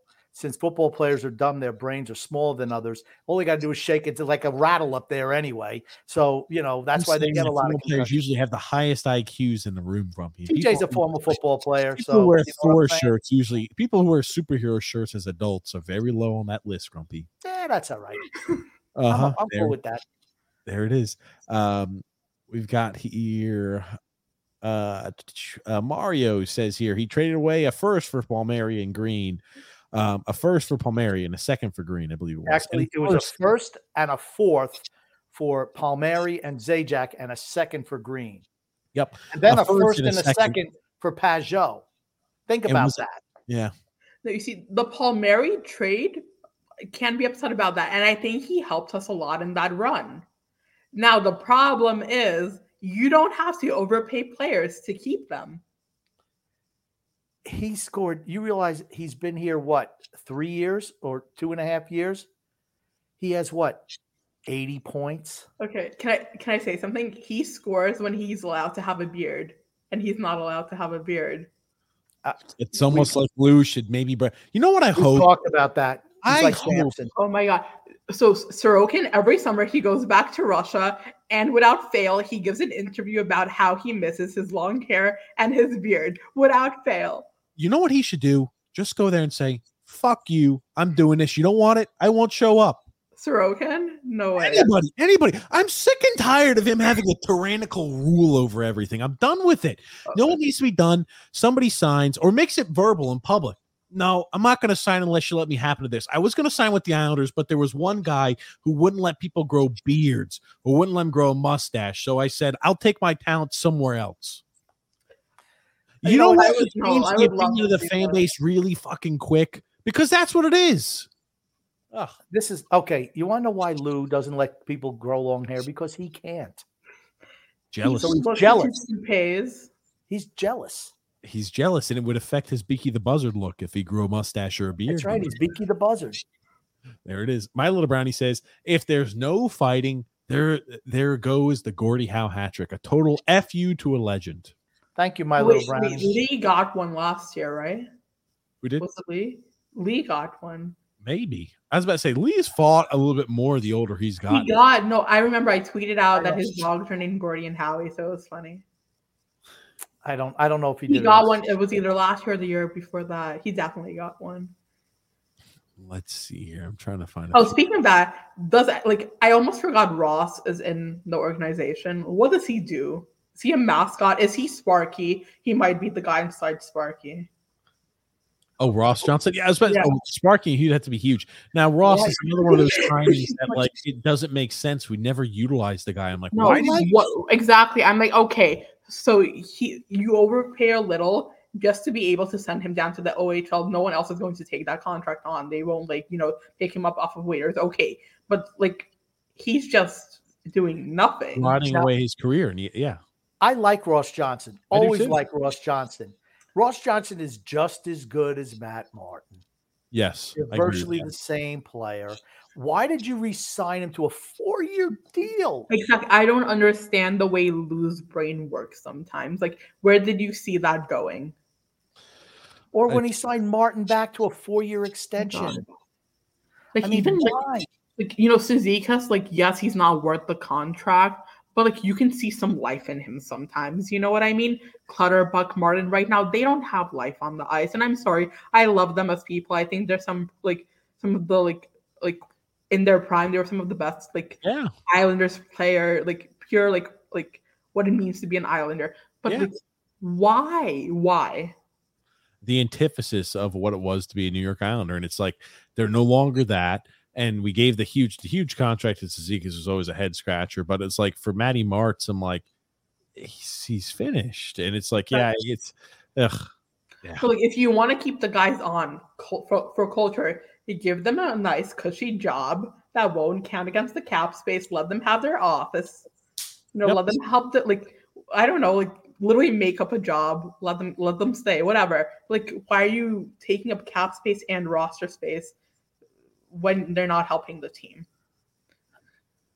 it, it just it just makes no sense. It just he does it with everyone. Like with, with Casey Cizikas. Who was the player TJ said the Islanders should have went after? And the one I'm trying to Paula. Erik Haula. I that's the guy I wanted. Two years. He took two years less money than Cizikas got in less term, and is a better player than Casey Cizikas. But it's like we can't break away from. Well, these guys, these are our guys, and we're going to keep them. I just and when they trade for guys, it's like the Stockholm syndrome. They, you know, they all they they're in there and they get brainwashed thinking everything's great. I just, ugh. It's like so. I love what they're doing with Boychuk. I love that he's around the organization. Like he's helping develop the younger players. Just do that with players you need to, you know, say bye bye to. Yep. A- absolutely. Um, Now, uh, Tony G says, "Ooh, I can now Photoshop your uh, Photoshop your cat doing horrible things." Nicole, that's yeah. Tony G's likes to do. Oh that. yeah, he's a war criminal, honestly. Oh, oh, Watch it out. is. Just give it. Oh, That's uh, bad. Uh huh. Nicole, um, what would the Islanders have to do to accomplish this year for you to classify the season as not being a stink bomb? I mean, you know, like you want to say, oh, make the playoffs, but I'm not content with them making the playoffs and then again, like burning out in the first round. I want to see them make the playoffs and have at least a decent run. I said Eastern Conference Finals at least. I at least something. You want to see like, I don't know, a will to live from the players. Like, Grumpy, like they get complacent on the ice. You feel like they don't really care at a point. What, what, do you, but what about you, Grumpy? What would the season have to be for you to consider it a success? Fire Lou Lamoriello. Gut the franchise. Just start over. Just rip it down from the studs and just. They won't. They won't. I don't think like. Oh, I know like, they won't. That won't happen for what four or five years. we we talked i talked with grumpy if the islanders don't make the playoffs this next year it's almost like uh we want to start putting up well it wouldn't be that bad but it's it's Billboards? really bad if he still remains as gm right i'm not sure it would be billboard bad but two two two times Okay, no billboard mob with pitchforks.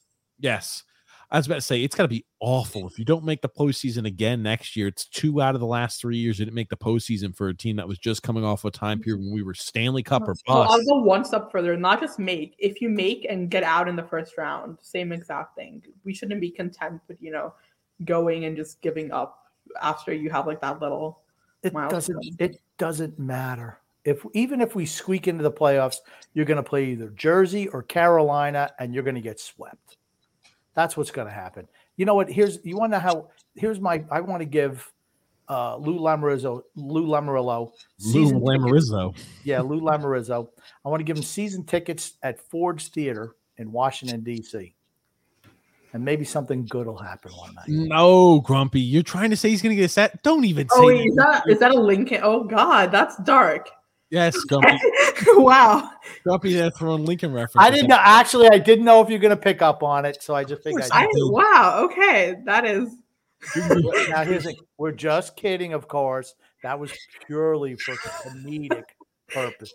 What Grumpy? Oh man, I didn't think. I thought you were trying to bring it back, and I thought you wanted Okay. to bring John Wilkes Lou- Booth Lou- in there, Grumpy. Lou Lamoriello is not important enough for somebody to assassinate. So That is correct. It's not that big of a deal. It's a sports yes. sports team general manager. Gungun says, Nicole, will the Islanders have? Uh, will the Islanders ever have a power play that is not an utter embarrassment? Long pause, so we'll take that answer as no time soon. We'll be better this year than last year. We will. Sure, be. we can't be You're, like you're not going to come to 31st again. What what we what year did we have like that one month with a really good power play? Was that 2022? That was the year we would- did make the Yes. playoffs. last year 2022 yep yeah we had the the That best was power that play that year. crazy like outlier month. I still remember. Mhm. It that was, was the one it. year we didn't make the playoffs. Was our best power play year. Other than that, we're middle twenties. Not even. I feel like we were like really bad. We, we Bottom got third of the lower, right? Yeah. Our best year, I think we were what, fifteen or sixteen. Other than that, we've been mid 13th twenties, 13th lower Dave- third, bottom third of the league.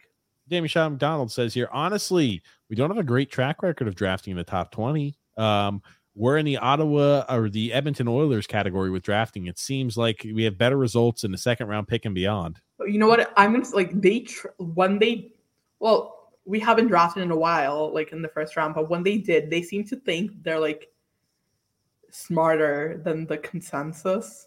Right. which is it's a problem. And like I'm not like on Grumpy's Holmstrom is horrible train. I, I think he's okay. He's not like He going blows. to single-handedly ruin the franchise.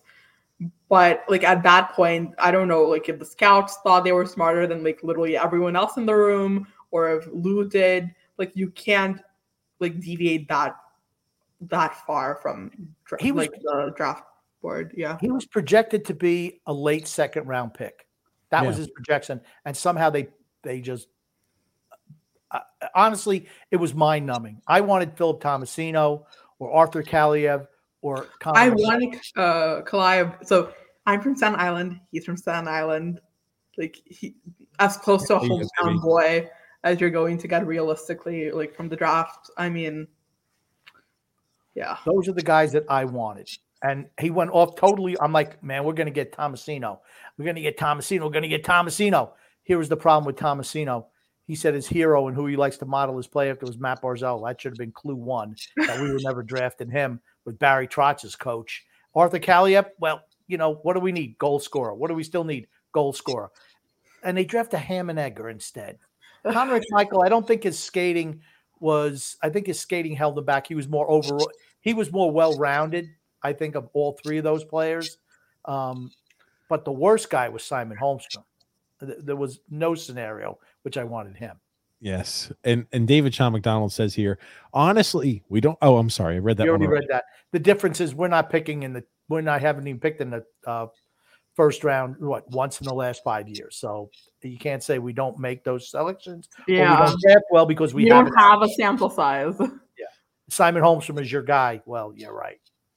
TJ doesn't listen to music, just the voices speaking gibberish between his ears. I can see TJ losing an argument to himself or arguing with himself and Oh, we're back to the sociopathic tendencies. Yep, we're finally there. Ledecky is the mayor is Mayor Quimby in The Simpsons.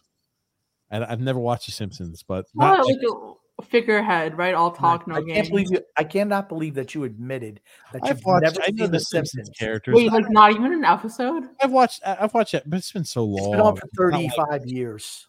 I, I can't believe you said you've never watched this. I've watched an episode or so, but I don't really know any of the characters like Homer, Marge, the baby, Bart. That's it. What's the girl's name? The sister. Lucy, Lucy, Lisa. Yeah, it's Lucy. Oh. Lucy Lisa. Pelt. Lisa, Lucy Van Pelt. Okay. There it is. Jason Blake. That's a that's an old throwback right there. Um, let's look here. What else we've got comment wise? Um, okay, let's take a look here. Um, uh, I'm trying to see. I think we've got. Okay, here we go.